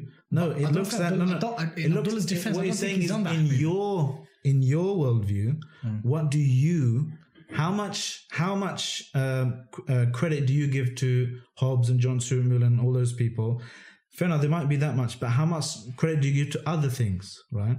So, for example, an English law judge, if he's looking at a case of, of a Muslim with a with a with a nikah contract, he's he's got an Islamic marriage. That person's not going to say, "Oh, look at all of these. Look at what this uh, this Islamic philosopher said about the importance of marriage." Or imagine if it's something completely anathema to you know English English kind of uh, law principles and so forth. Saying maybe maybe imagine if it's you know um, uh, Islamic marriage or nikah is you know a, a, a, a very oppressive contract in the Islamic worldview. He's not going to care. He's looking at it from his point of view. He's going to say thanks. That part is relevant because it's relevant to my paradigm, and that part you can keep to yourself. Likewise, when a mufti is giving a fatwa, when these fiqh councils are giving fatwa about voting in a particular time and place, they're going to say some of that stuff that you're mentioning is relevant, and some of the stuff, ma'asalam, we don't need it. But it's not the case that they're just ignorant; they don't know about this this history. But I have a question though, which is okay. So we look. So we said that the um, uh, scholars and faqihs and others will look at consequences, uh, and in fiqh there is remit to look at consequences. Yes, for the fatwa. but but um, I would say that from all the understanding I've seen from consequences, it's if you have you have a multiple, let's say mubah options, and you say, okay, then what this consequence, of this mubah option, or this um, particular issue um, is worse than this situation. Okay, we'll pick the consequence within these this variety of mubah um, po- act, possible activities that we do. We'll pick the one that produces the best consequence. hit the That- nail on the head. Yeah, yeah, yeah And also, from within within the mubah. But no one will ever say, and uh, no um, no ijtihad or, or sorry, or no sort of fiqh that I'm aware of from from classical sort of fiqh has ever said that because um, a consequence might make things easy or produce ease uh, for Muslims, it can make in itself the haram into the halal when there is no hit the nail on the head. finish. when, when no exception has been when, when no exception has been given so so um, Nobody's arguing that. well, well, well, you are because you. Let me put my stall out. okay, okay. I'm saying Because it. remember, you mentioned about let's say like the NHS, right? You said. Um, good, we were going into manifesto and parts. I want The point is, no, no, the point is that going he- to he's given an example of where the two worldviews clash. Because we've, sp- we've spent the- an hour. no, no, listen to me. I'll tell you why it is, yeah? Obviously, you guys both know exactly what I intended to discuss. We've spent over an hour on the permissibility and privilege. Naturally, I knew this was, I didn't know it was going to take an hour. Just kind of on a concluding point, Salman. So, so, because then we need I to. can't conclude because you mentioned a lot of things. Okay, fine. have to. Okay, but the point is that we- I'm going to have to then apply both those positions to realize stuff like manifestos, policies, Brexit, where, fine, we've taken your theoretical arguments, how are we going to apply it on a reality? So, go on. Stuart. So uh, Abdullah hit the nail on the head when, and showed the difference between the two competing world, worldviews that I'm talking about when it comes to fiqh. So the fuqaha, they wouldn't say this is this option is halal and this option haram and take the haram one. They need to know that characterize the different options before they even say make a ruling of halal and haram. But if you go by coming up with a conclusion first and then saying it, this is a circular argument. You're saying one of the options is haram, or it's already a bunch of haram options. I'm saying no. That is only determined after recognizing, looking at the reality, looking at the, the, the options. Okay. Um, that's, that's actually not what I'm saying. I'm saying that a- a- an option which is under um, normal circumstances is haram. You now have to. It's not. That's what I'm saying. Okay, it's well, not haram I know. under normal circumstances. and well, that's something like p- picking an, uh, a leader to have um, authority, giving them the authority to legislate. it's on not what Allah has characterized revealed. like that by the Sharia. You mentioned that many yeah. times. Yeah. But the I- I mean, I would say I would contend the Sharia doesn't care. The Sharia doesn't care what that person or what the kuffar in doing that action think of themselves. The Sharia is looking at you as a mukallaf, you as a morally accountable person. Are you able to uh, reduce harm or are you able to uh, increase benefit anywhere? The Sharia anyway, What what In a particular firstly, con- what whatever the is concept. what is good? What is um, harm and benefit? That's that's the that's the fun. No one ever really an- answers that question. they do answer ma- that. This is well But, known okay, in okay, the Sharia. but, but, here- but see see. We'll get we'll get to the harm and benefit of the manifesto here- pages. Here's my point. right? Hopefully, So so the, the, the Rasulullah sallallahu um, was asked because he knew who all the munafiqeen were in Medina. And he asked, why don't you, if you know who these people are, these people committing sedition and don't really believe in Islam and are, are working against it you know, insidiously, uh, why don't you just basically, um, you know, uh, prosecute them? Right? Why don't you just go after them? or expel them. And he said because um, the, the the the pagans would just say that, oh look, he's killing his own companions. If it's Prophet Muhammad and his little and his state, they just killing. Um, he, he he just kills his companions willy nilly, because even though he has wahi and he knows who these people are, um, it's not immediate avail. It's not there's no zahir. There's no there's no apparentness to anybody else, and so it would look like to non-Muslims that he was committing a fahisha, and you can't. And obviously, we have to we have to care about what um, our, our image because we're meant to be bearing witnesses to mankind, right? That's the point. Okay, but but e- even though consequences. yeah, and and uh, yeah, yeah, okay, well, yeah, consequences. There's many things. But within Islamic law, within Islamic law, that's a it's not. circular argument. You're saying you're presuming within Islamic law it's haram to vote in the first place, and then you're saying you can't vote because it's haram and unless No, I don't think you No, say voting. no, no. I Simon, said Simon, it is different. You didn't say voting. I didn't say- It's the issue of leg- leg- giving Yeah, legislative. but you're putting- saying- putting an X on a vote- box to, to You're saying local. voting for your MP. Yeah, I'm I'm saying, saying voting for MP. I'm saying any method that by which you uh, you uh, authorize a legislator to legislate on your behalf from a basis other than Allah what Allah subhanahu wa ta'ala has revealed.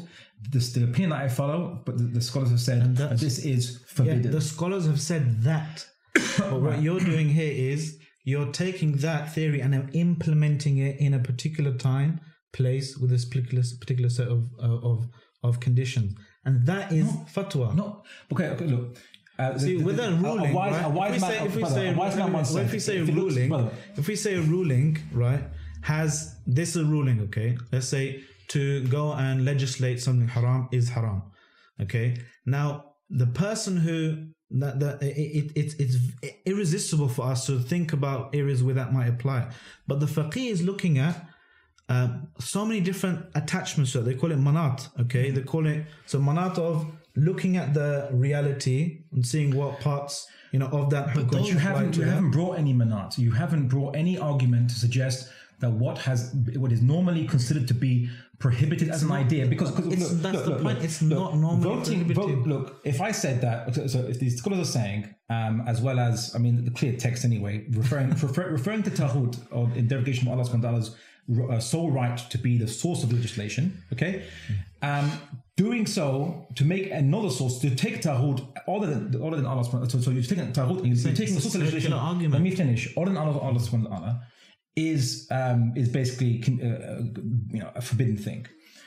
Now you have to show, you have to demonstrate that voting in these secular democracies is not that case. Because, as a wise man once said, if it looks like a duck, if it quacks like a duck, if its DNA is ma- is measured and it and it's basically duck DNA of the of the of, of the variety of, of the of the variety like um, of, of the variety of the English canard, then it's a duck, right? And so, so, so saying, oh, but look, this was talking about ducks, but these little cracky things that you see in the in the park. That's I'm oh, not you know, saying it you're, might you're, seem now you're now to impo- you. you're now but kind a of, um, yeah. a faqih, you said yourself that you're not a fatwa and so forth. And No, but he's adopted a position. Yeah, But I've but adopted the a I'm position, saying yeah. my contention is I looked at the, the, the scholars you quoted. Those very same scholars are saying eh, some of them are saying it's it's it's uh, What, all, 80, some all, all, all, all 87? I didn't have time to go through all of them. qualified by saying, But oh, um, well, actually, some of them say, not all of them. Salman, Yeah, but it was I don't I haven't, I haven't had a chance to go through. I don't I have, I have to look at the all fatwa. a the point is, Do you listen. know, do you know, I want to tell you something.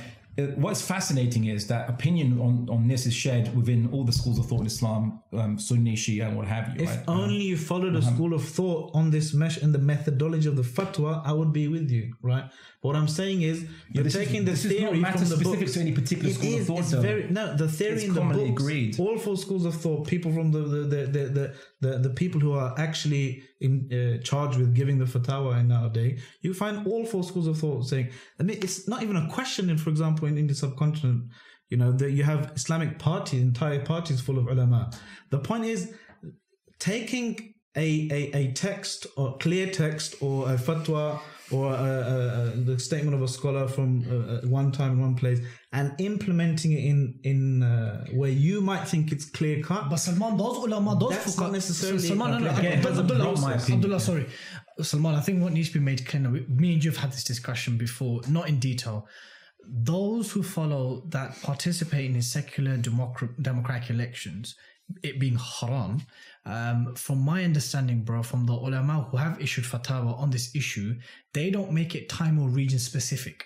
They say that in its asal, that is that's haram. even more clear Yeah. that what they're talking about is not these Okay. elections Okay. How? what they're talking about is somebody MPs, not legislators. is somebody for example going into a parliament and doing something No, evil. you made that. You made that extraction. Come on, man. No, no, you have made that example. you just said Okay, they, didn't, fine. they didn't put a they didn't put a no, uh, no, thing in no, place. no, no, meaning, meaning, meaning that they, they regard democratic elections and voting for someone who rules by other than Islam, right, to be asl that is haram anywhere and everywhere. That the thing is, look, like someone saying, Abdullah, am I Maita correct in that understanding, bro? Generally Like somebody speaking, saying I- I- I- carrion is haram. Yeah. Now we might think it's so clear and obvious to go and apply this ruling to something you find in the supermarket, right? It's clear and obvious they've said it, and then we can give lots of emotional arguments about how carrying is haram and it's not emotional and so on and so forth. You can't no, say it's emotional. Emotional blackmail, okay. I would say. You know, religious that's, emotional that's, blackmail. That's a tad harsh. Uh, both both camps do this. Yeah? Okay, good. Because I can say, oh, astaghfirullah, you're disagreeing with the Quran. Allah says, hurimat alaykum al mayta, and all of these things. But the issue is, at the end of the day, he's going to say, fine, fair enough. I agree with you.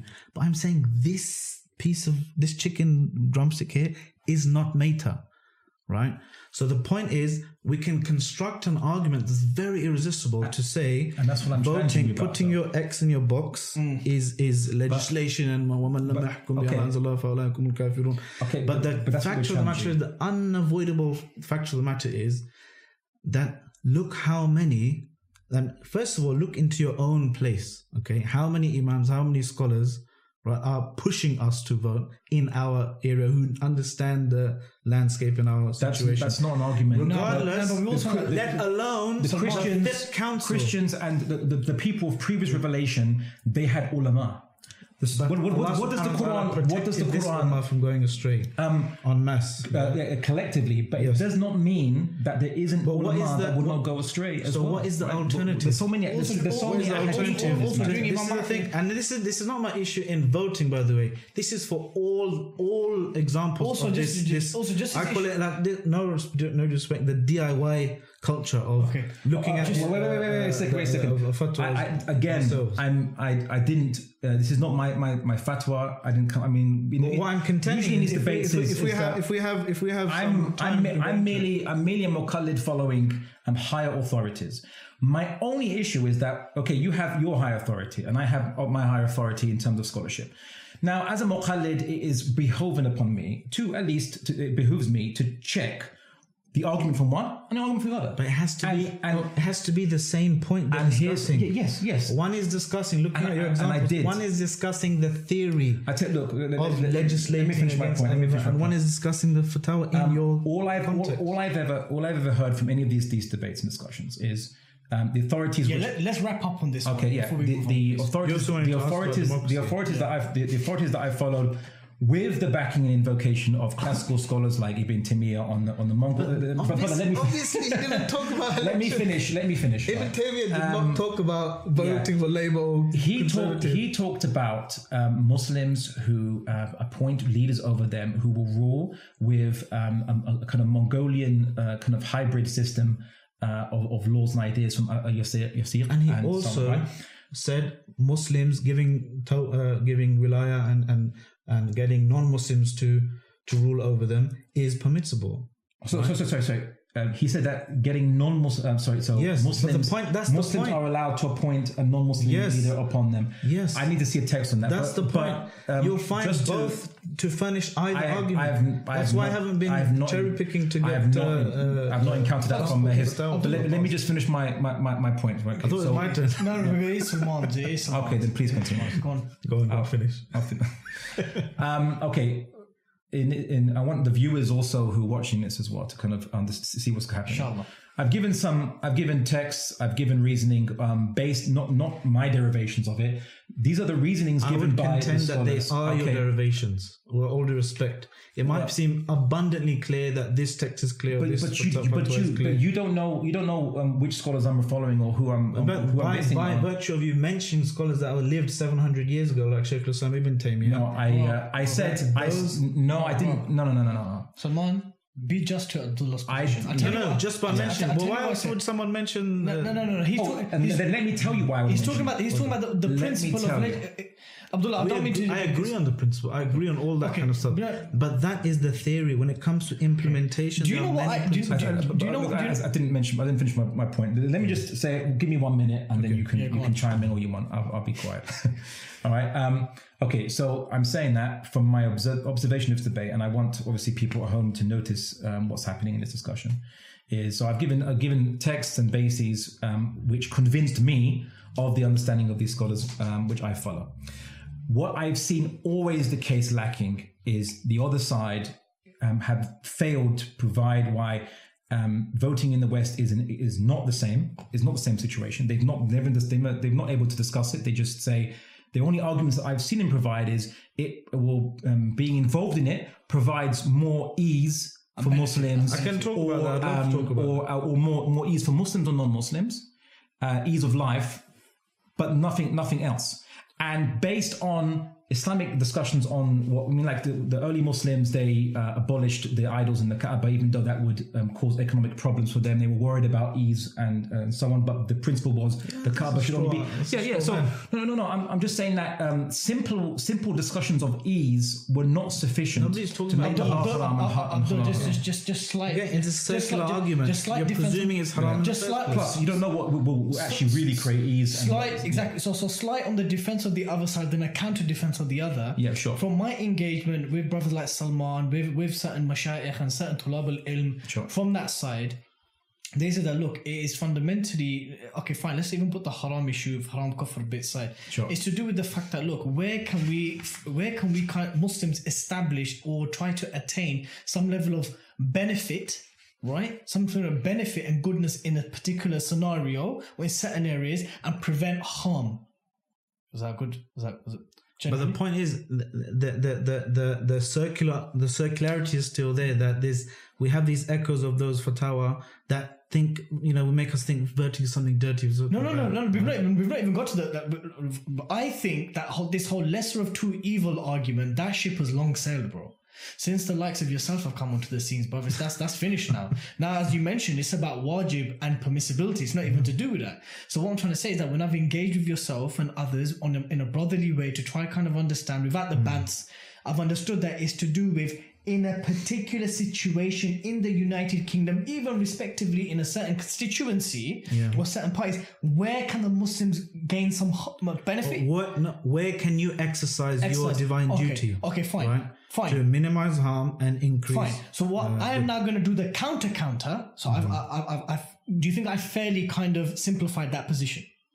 It's just a question. I mean, so into a counter, a counter counter to that then is that even from usul al fiqh, from a normative Islamic jurisprudence point of view, to calculate harm and benefit is something that requires tangible calculation of con- of potential consequences. that's only if you regard voting as something bad in the first place. but then why are if you you using, regard so- then why are you using the principle of harm Because and this is benefit a then? principle that governs I the whole of. Sharia, Uh-huh. I didn't say voting. the the, the said- Sharia, the the, the, the the the mukallaf, right? Mm. The the morally accountable individual. He or she is obli- obligated to reduce a munkar wherever they can, or to increase a good wherever they can, right? Mm, The good part is not necessarily an obligation, but it's obligation to get rid of a munkar or diminish it as much as you can, right?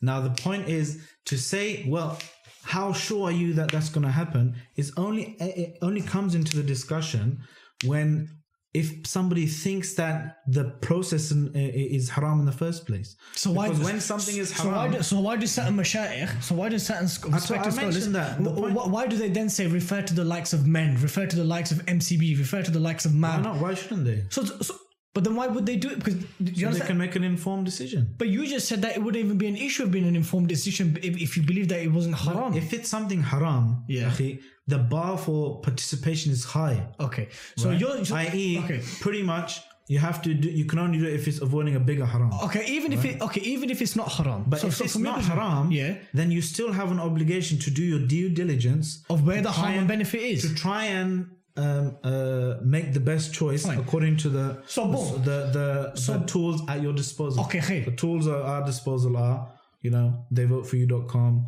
or uh, whatever website the men, the Get, MTV, get the get the plugs in. I've done the plug. So now based on that, okay. So now based on that, I want to now we spend an hour, 10, 15 minutes on this, right?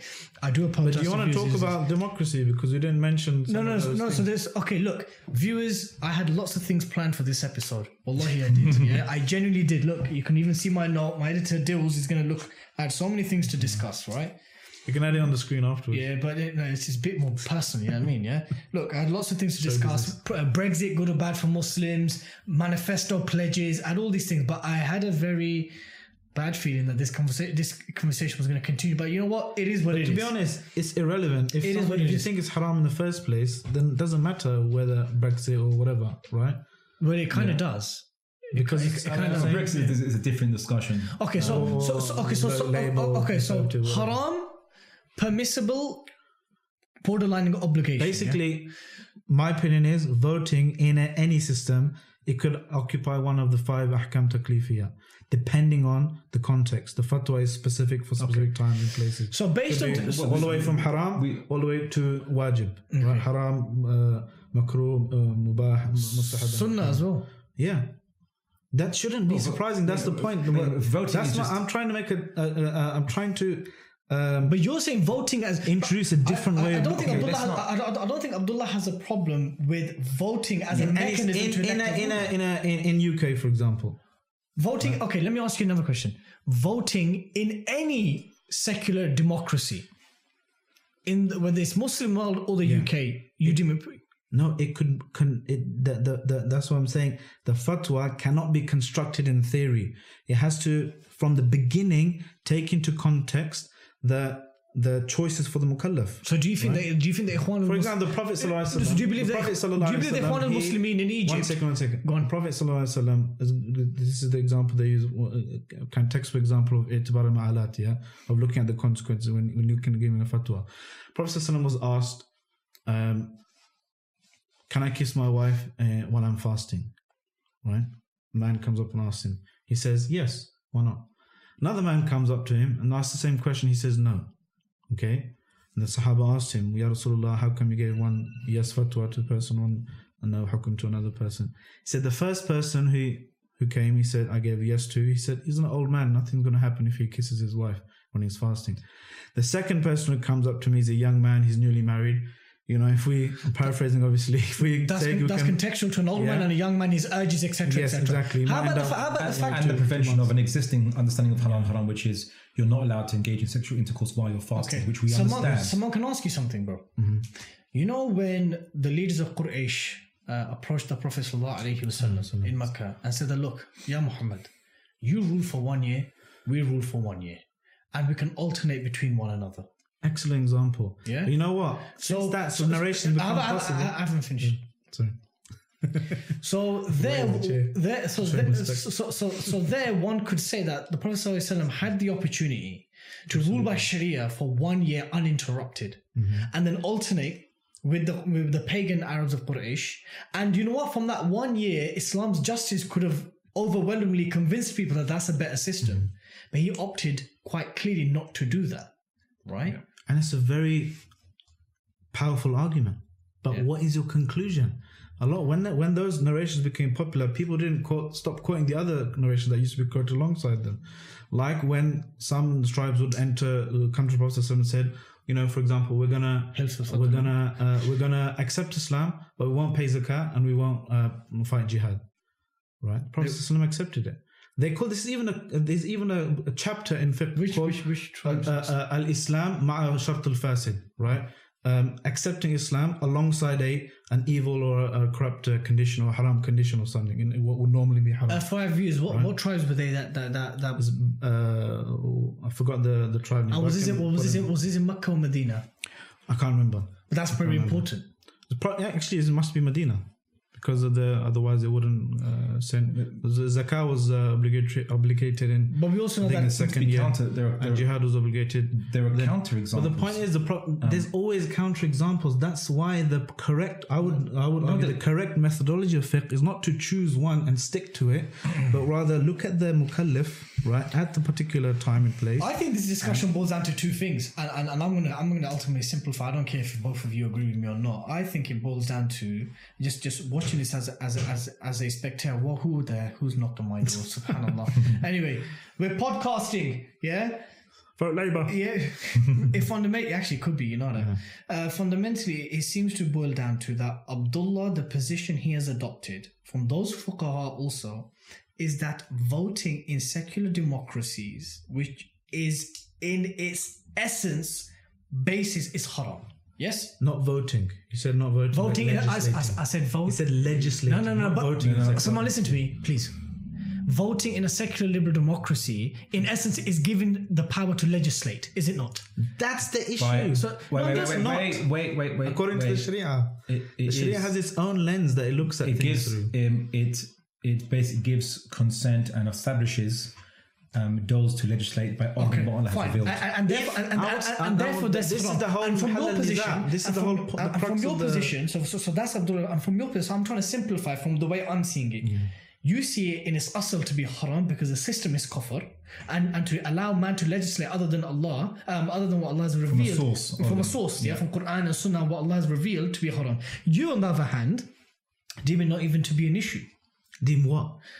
to be voting in, in, in these democratic And I elections. would, and, and my contention issue is, I look at the list of scholars. legislators. They wouldn't, uh, they wouldn't say voting in that system either. Uh, what my contention is, what they're talking about is the system itself, a kufr system. Obviously, the, they're talking about a kufr system, and what some people are doing are um, taking those statements and applying it to voting. That's the thing. I would No, agree with you to voting in a kufr In- system in- in this system, for legislators who rule by kufr. I would say I would say this would apply had the choice been that or something else. The Sharia. But Abdullah is saying to you, Abdullah no, is saying to there, there is a choice. The choice is You don't you don't have to vote. The point Did is, you know that the, Je- choice the- of the, the Jehovah's at the time? Witnesses putting, they're putting a lot of Muslims to shame. Jehovah's Witnesses as a, as a principal part of their religion because they believe that um, uh, human governments are corrupt and you, and therefore uh, to witness to God they believe they, they abstain from participating in, in voting and, And they are obviously the perfect they await, minority for um, the establishment. they, they await. They're not going to represent a threat to your seat, are they? You can do what, you can do whatever they want with them. They, Okay, it's fine. No, no, but the the ideal minority. the It's really just establishment minority. want people to vote because it legitimizes. No, the- I would argue They against it. need the consent. They need the How consent many, to how legitimize many, their how, power. They're reducing the number ask of you- people Just, voting. just to ask you the- both a the- question. the I I mean, Sufyan Ismail, the founder of Mend, he published a piece on something byline. It was actually a good Byline, piece. yeah. in terms of inf- from an informational point of view, it was, it was a good piece. And he said that the general voter apathy and non-engagement is around thirty to thirty-five percent. From uh, Britain generally, for Muslims, it's forty-five percent. Yeah. So I want to ask you both a question. I'm going to move away from this ruling now because we've literally only got half an hour, and our cameraman Dills is screwing, bruv. Yeah. Bless him. Are you alright? Yeah. You good Dills. He can be Love to you, my brother. So look, so so so so kind of now, alhamdulillah, moved away from this now, but I want to now Don't say, want to talk about democracy then? so, Salman, that's what we've been doing all this time. That, that's the issue, Akhi. That's what I'm saying. Democracy, we're mixing up all of these things. Okay, okay, not okay, really. okay, fine. We'll come back to that, but I want to ask you both a, a very quick question. And you know what? I might as well ask these very quick questions and- don't start taking war and peace, and we can revisit this exact same conversation. I'm going to ask you guys simple questions. I beg you, just give me yay or nay mm-hmm. with at least 30 seconds, and then we can re- we go back to what we started with. Mm-hmm. Is Brexit good or bad for Muslims from your understanding? I'd say Allahu Alam. You don't think it's either yay or nay? You could there's there's two perspectives. You could say that uh, uh, a more divided Europe would mean um, less um, colonial adventures around the world, or you could say that uh, the people, the, the common people in England, the poor people, would suffer uh, due to, let's say, you know, um, bad trade deals with, uh, obviously, with America dominating England and not, uh, and of course, the rights protections that um, some people like find e- easy to hide behind again versus some of the governments that want what they want to, uh, So- so- want to do. So all I can say is Allahu Alam, but the, you'll have to look at the if we were if we were the Khidr, we can ask him. Okay. but we're not. Salman, is Brexit good or bad for Muslims from your understanding? Well, it could be. You're a Remainer from what I recall. Yeah. So the EU is generally bad, but Brexit is also bad. as Why? well. Um, because we have a better chance at um, preventing or, or getting involved in the the, the mechanism, mechanics of the EU if we're in it, rather than being on the sidelines from it. Fine. Okay. So so that's one question out of the way. I want to ask you another question. How many I know there's no data to prove this. How many Muslims do you actually think are having this discussion? I don't think many. are. Considering that 45% is, I think our is- issue is apathy. Yeah. Our issue is So, so, so, so, so, Salman, how many Muslims do you think are having this conversation that we're, we're having right now? Just us three. No, no, come on, you know what I mean. Customer. I don't know. I mean, it's in my experience, and I've spoken to people on the grassroots as well, and you know, doing the the activism. This is the the kind of halal haram debates. Uh, Alhamdulillah, from my perspective, is is dying out. So we can So why does it keep reoccurring every election? um, because of you. no, because maybe because of those who say that it's obligation as well. That, that's Yeah, I that, mean, yeah. yeah. so, but, I mean, I'm naturally if you're gonna have a I mean, respect. that is that is not for that is not uh, t- catered to the ha- people who believe it's haram. That's catered for the people who are well, it is if you take and asleep. But it kind of is because if you say it's obligation, that means those who don't do it is hot, they're sinful, right?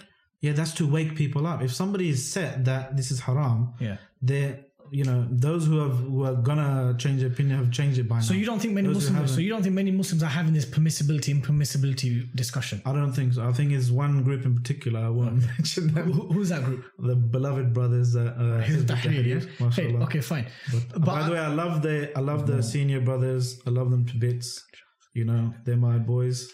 But uh, this is the you know just one thing. Do you think it's a fair? Do you think it's, it's fair to say that this this conversation, this entire debate, is is nearly always restricted just to the his, and that no one? Well, because of the Well, many brothers- Salafis, brothers, well, uh, many Salafis hold this position, but many Salafis from Yeah, the there's, nineties there's, that there's, yeah. there's- there's a significant amount of Salafis that hold that hold that position. and still hold that And, position. and, and yeah, and, and many But it's hard for them to hold that cognitive dissonance because they're But I don't think they- it's all of their but, scholars are but, but as I said, I mean, and, and, and also even in um, the uh, some Shias who follow Muhammad Baqir al-Sadr, who wrote a book called So one of them uh, is a Falsafatuna.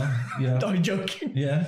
Papa. Yeah, yeah. Well, I mean, like know what even you said, uh, man. he, Roshan, I edited that out. he had but his first chapter. His first chapter was on um, uh, secular democracy, and Who's he's- this? Uh, Muhammad Baqir al-Sadr as, a, as a Shia scholar, and uh, res- highly respected in uh, Iraq. Uh, or he, he was killed by Saddam Hussein, of course. Rest assured, all the Salafis are going to vote now because you've said Maybe who knows? You're against I- I don't know. Yeah. but um, he made the same arguments, uh, not just in the Muslim world, but also in the Western world, that the partic- participation in it is a derogation of Allah subhanahu wa rights in any context, um, whether it's in the West or in the Muslim world. So he said it very specifically, and he's not the only scholar who's ever said that. But I'm just, I only mention him because it just cites And that only even Sunni even scholars. amongst even amongst the Shia, they have the same discussion, not just amongst the Okay, Sunnis. about okay, Sunnis? okay, no, no, hold on, hold on. So, so, so, so, so, do you think that this conversation is also within a minority of Muslims as well?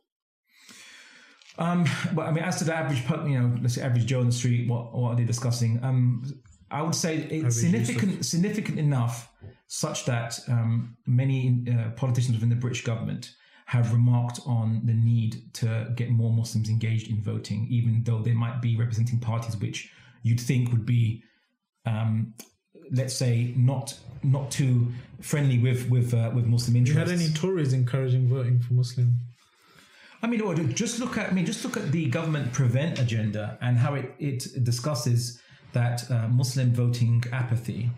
Um, is apathy, they, they they, view said- it, they view it they viewed it as one of the uh, markers of quote unquote what they call extremism, the modern No, the they modern version of um, being called a heretic or heresy. Heresy. Not voter apathy. They said Those who believe that Not apathy. those who Sorry, live those who make uh, conscientious, conscientious disengagement, or whatever you want to call it. Um, sorry, they, so I'll, I'll clarify.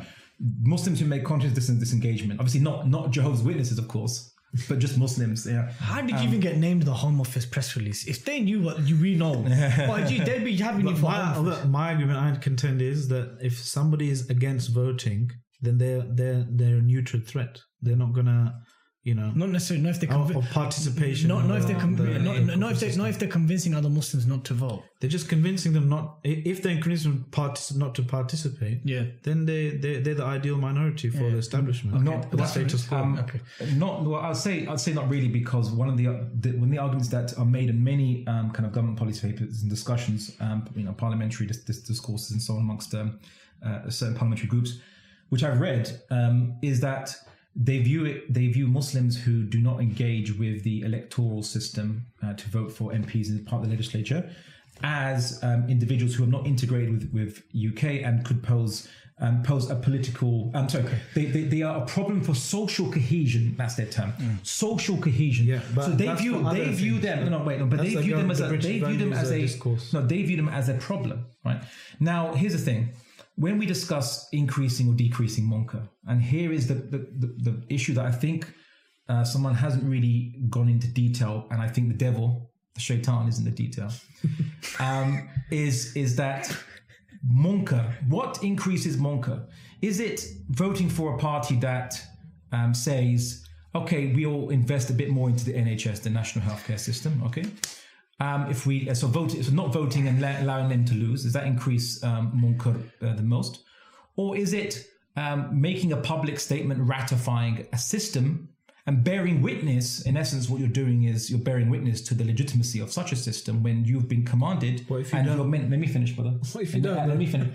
Um, by your very action, that's how it's understood, and therefore you're no longer bearing witness. Now you might say, "Well, I, you know, I don't view it like that." Yeah, but your your actions are Nobody viewed does. your actions are viewed as bearing witness as legi- legitimizing um, a system, as well as wait, wait, where does the munkar actually come from? Is it not that the fundamental capitalist system, with the concentration of wealth inherent in it, that even the left wingers can't change, short of a Marxist revolution, of course, and that's a whole different other. Um, That's why. kettle of That's why fish. someone's voting Corbyn. Yeah, yeah, yeah. That's not yeah, but, true. and Corbyn can't change fu- the fundamental problem of the concentration of wealth, um, then that's a which is which is fallacy. which is fundamental to the to its. Uh, So one its claims that's a perfection fallacy. Again, the, see when when when And they when would- I've- if you look at it through the lens of Sharia and and, the, and fiqh, right, we find principles that uh, in our tarbiyah teach us to go away from that type of thinking. I didn't That say it's a perfectionist fallacy. That ma la yut- ma la yudraku kullu la yutraku jullu. That if something can't be completely overhauled, then it shouldn't be. You shouldn't even try. No, to, that's not what I'm saying. uh, I do the easy I, parts No, I didn't say that. I saying that. I'm You're saying. that- let me look, look, look, This is what I understood. Tell me if it's right or not. I feel like You're Newman saying speaking is- to me. you're saying eh, you're saying even Corbyn or whatever can't uh, only a Marxist revolution would, uh, overthrow the underlying uh, whatever no, uh, um, concentration uh, um, capitalist concentration. I'm saying that I'm saying that the underlying problem um, won't be addressed. Now, I didn't I didn't say it would be ameliorated better under Corbyn either, actually, because the argument from the other side, anyone who knows um, uh, economics about the matter is the the big dichotomy in a Western capitalist system is more tax breaks for the rich, which um, are entrepreneurs, which will invest into the society and will bring um, bring more jobs. Which Labour says will tax more. Yeah. Labour Whereas claims that they they, they, say that would Tax that, that would increase that would in, that would increase economic growth the best.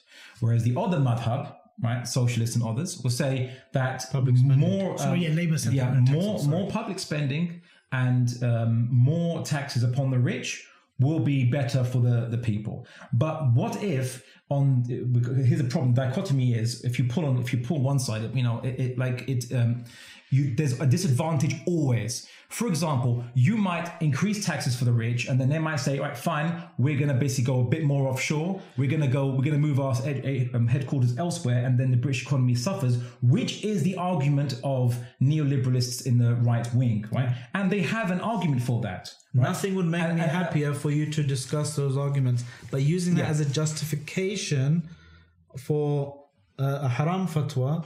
That is the issue here. If no, you, no, no. If you, I'm, I'm, I'm if you challenging your genuinely justification believe, for if you making it a genuinely halal believe, fatwa, or even no, a no, no, it's not. a It's not even. fatwa. It's not even. Uh, uh, the hukum doesn't even come in uh, before that point. We're saying No, that I- I'm just saying the you, person. you're the one that believes that if we do X, then Y is going to happen definitely. Firstly, I I'm say not saying definitely. Okay, This okay. is ghalabatul Okay. The- well, that- Allah only takes us according to the what the balance of probability is, right? And this again, this Balance- this happens the balance of when probability. but there's not yeah. even so, for example, in the there's not Prophet's even a famous hadith, likelihood. the Prophet sallallahu alaihi wasallam, you know, uh, the companions came to the Prophet sallallahu alaihi wasallam and they, you know, the hadith when uh, one of them woke up in janaba, he had an issue with his head. They done wudu on him, he passed away. he made him Yeah. ghusl and he passed away. and he said and passed away. they killed him. You May killed him. Allah, Okay. you know, may Allah curse him. But Fatima, Salman, so- okay, okay, okay, look, the point is they couldn't have known for certain. It's not a, a condition. This is again one of the. But you're missing. You're still missing the it's point. not a condition to know for certain the outcome And it boils of a fatwa of, of a course of action, but Allah is holding you responsible for what the the the the, the greater uh is the ghalabatul dhan right? The the greater in speculation what is most credibly anticipated. And that is what Allah will hold us to account for right? So But- if but we have Are you, are, are you, are you, are you saying, sorry, Abdullah, are you saying certain harms and benefits from respective parties and their manifesto pledges are quite clear where it could be beneficial, where Muslims can bring benefit? absolutely Okay, fine. So, so, so, so let me just let me just go over some of the things. So, I, I I had a look at the Labour manifesto, right? And I thought to myself, what kind of things would be appealing to Muslims, or what's at least being uh, informed to the Muslim public? Like you seen the graphic Mend yeah, like Mend did. They did like a league table. It's, Yeah. it's quite fancy But and it's nice. clear. Yeah, pardon. it's clear 27 versus 5 Yeah. So again, that's the scores. Yeah. So twenty-seven to Labour, five to Tories. Yeah. in So the Muslim issues. Yeah on, on muslim related issues. So so but but even then there were things within the labor manifesto like obviously free broadband and four day working week those things are sick yeah? Um and uh you know sold. as a party they've adopted the appg's definition of islamophobia. Uh corbyn said that his government will recognize a two-state um, um, uh, palestine uh, on the 1967 borders etc etc however in the same manifesto um, Labour pledged that they will decriminalise uh, abortion so that children can be legally murdered right up to birth. Wait, wait. they didn't say that No, no, they did. no What did they say? That was what abo- anti-abortion think tanks said that they said.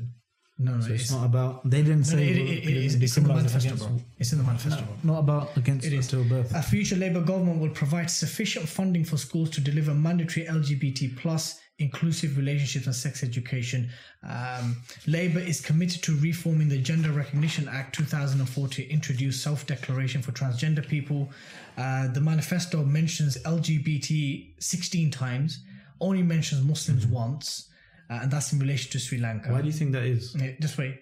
But what you think about mentioning Muslim would be bad for the votes? Why do you think that is in terms of Muslims?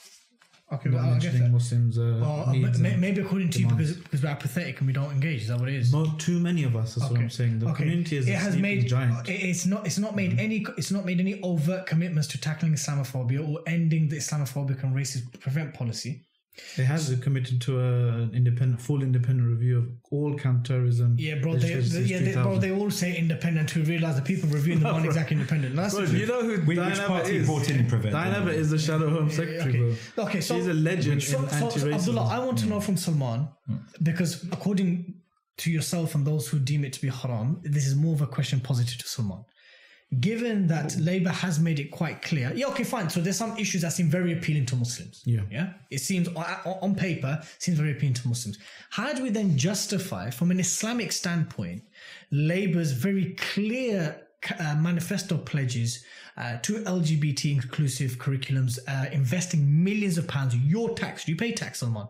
So you don't follow the ruling that you don't pay tax to the kufr system, right? So your tax, my tax, confirm nor deny our tax money, our tax money is going to be used to teach our children.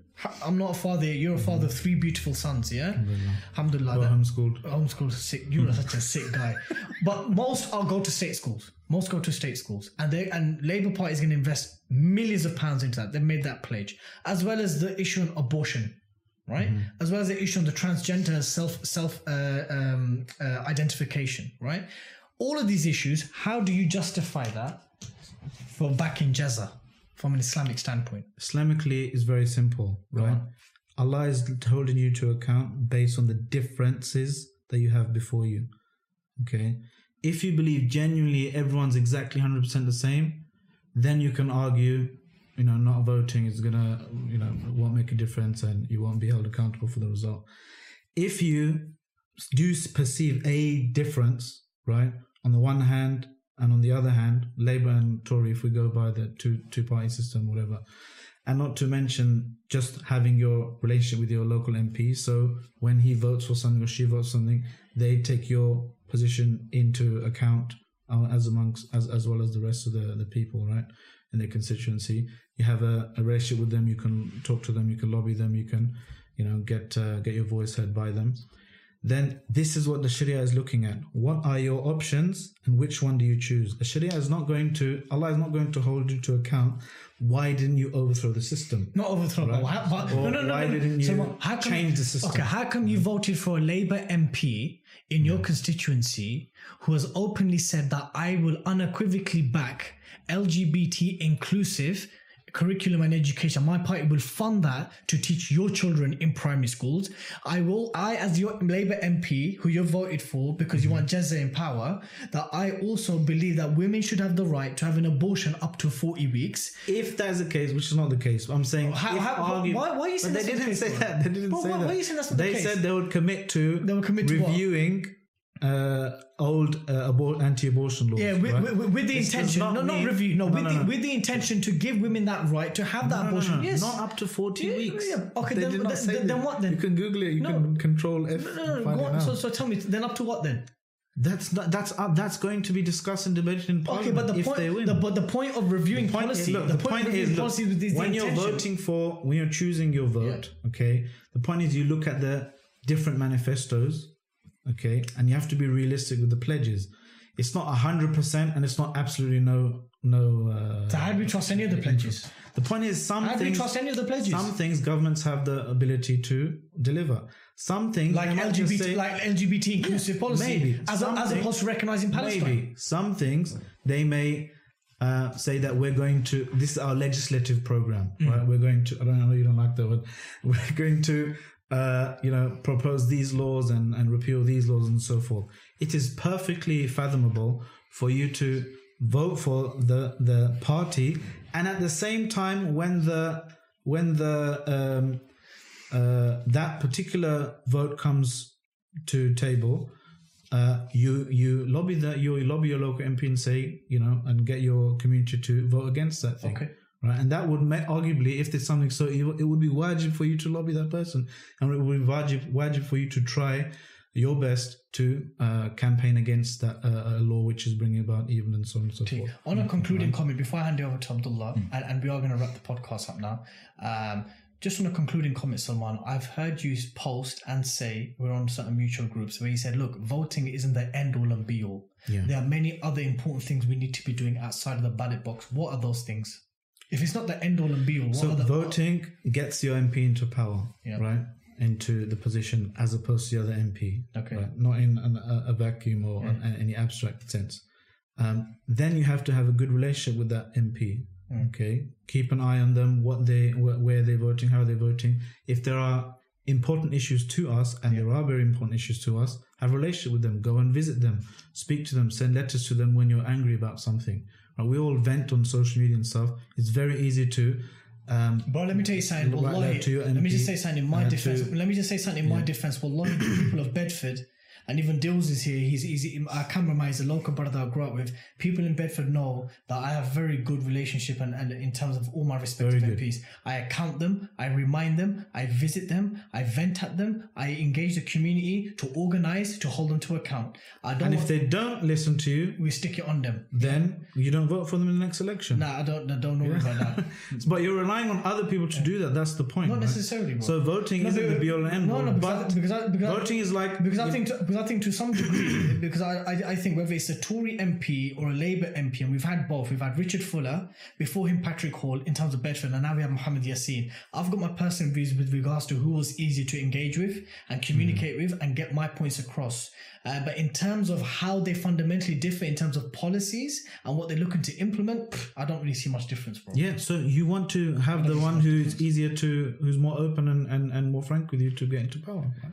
The point is, lobbying and, and all the good stuff, activism, it doesn't mean anything without teeth, without the threat of that person so what's the, so you're so afraid you're, of losing his so, job. so so you're saying the ballot box and the vote is the teeth It's part of it because if somebody doesn't The canine, fear, or the, the canine or the molar. if somebody doesn't Is fear, it the canine or the molar? It's important. if somebody does not fear that they will lose their job if uh, when held to account, they will not care about, pretty much won't care about that community. And those are your Right? and that is why I would contend Muslims or Islamic issues are only mentioned four or five times, and LGBT um, things are mentioned just how many times? because you believe as a community, as Because a lobby, as a community, when we wake up, when we this is a sleeping giant, mashallah. This community, this Muslim community, we need to realize that we have a lot of potential, and Allah will hold us to account based on what He gave us, not based on you know uh, uh, something that's outside of our sphere of influence. This is well established in the Sharia. La yukallifullahu nafsan illa wus'aha.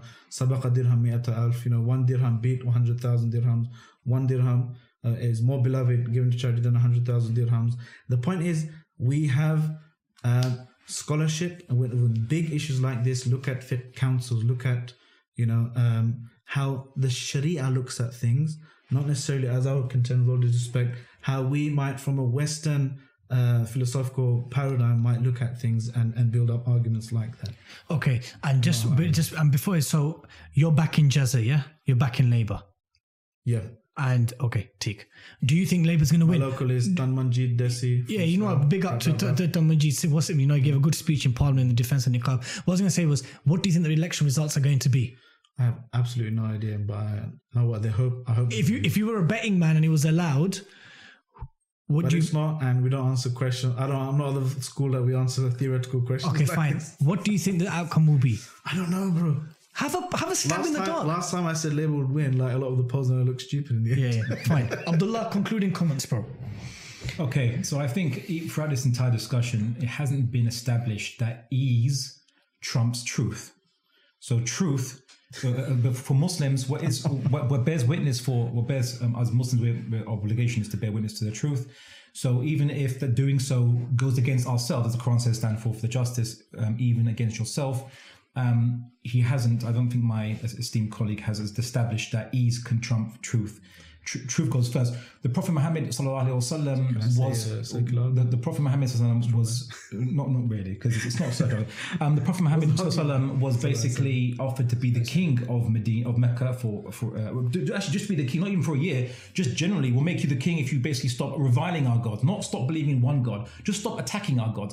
He could have done so many good for the poor people in Mecca. He could have done so much. He could have raised. He, used to um, obviously point out the hypocrisy of the rulers, of the nobles, how they treat the poor. But guess what? He didn't take that um, poison chalice because he had to bear witness to a better way of life, better system. So I don't think my esteemed colleague, uh, I don't think my esteemed colleague has demonstrated that ease is more important um, as, our, as our priority than Salman, let him finish. But I even arguing that ease and truth. Come on. I, I was quiet from, from your you tried discussion on Jezza, right? Anyway, yeah. Come on now. Um, as for He did as not for- interject once.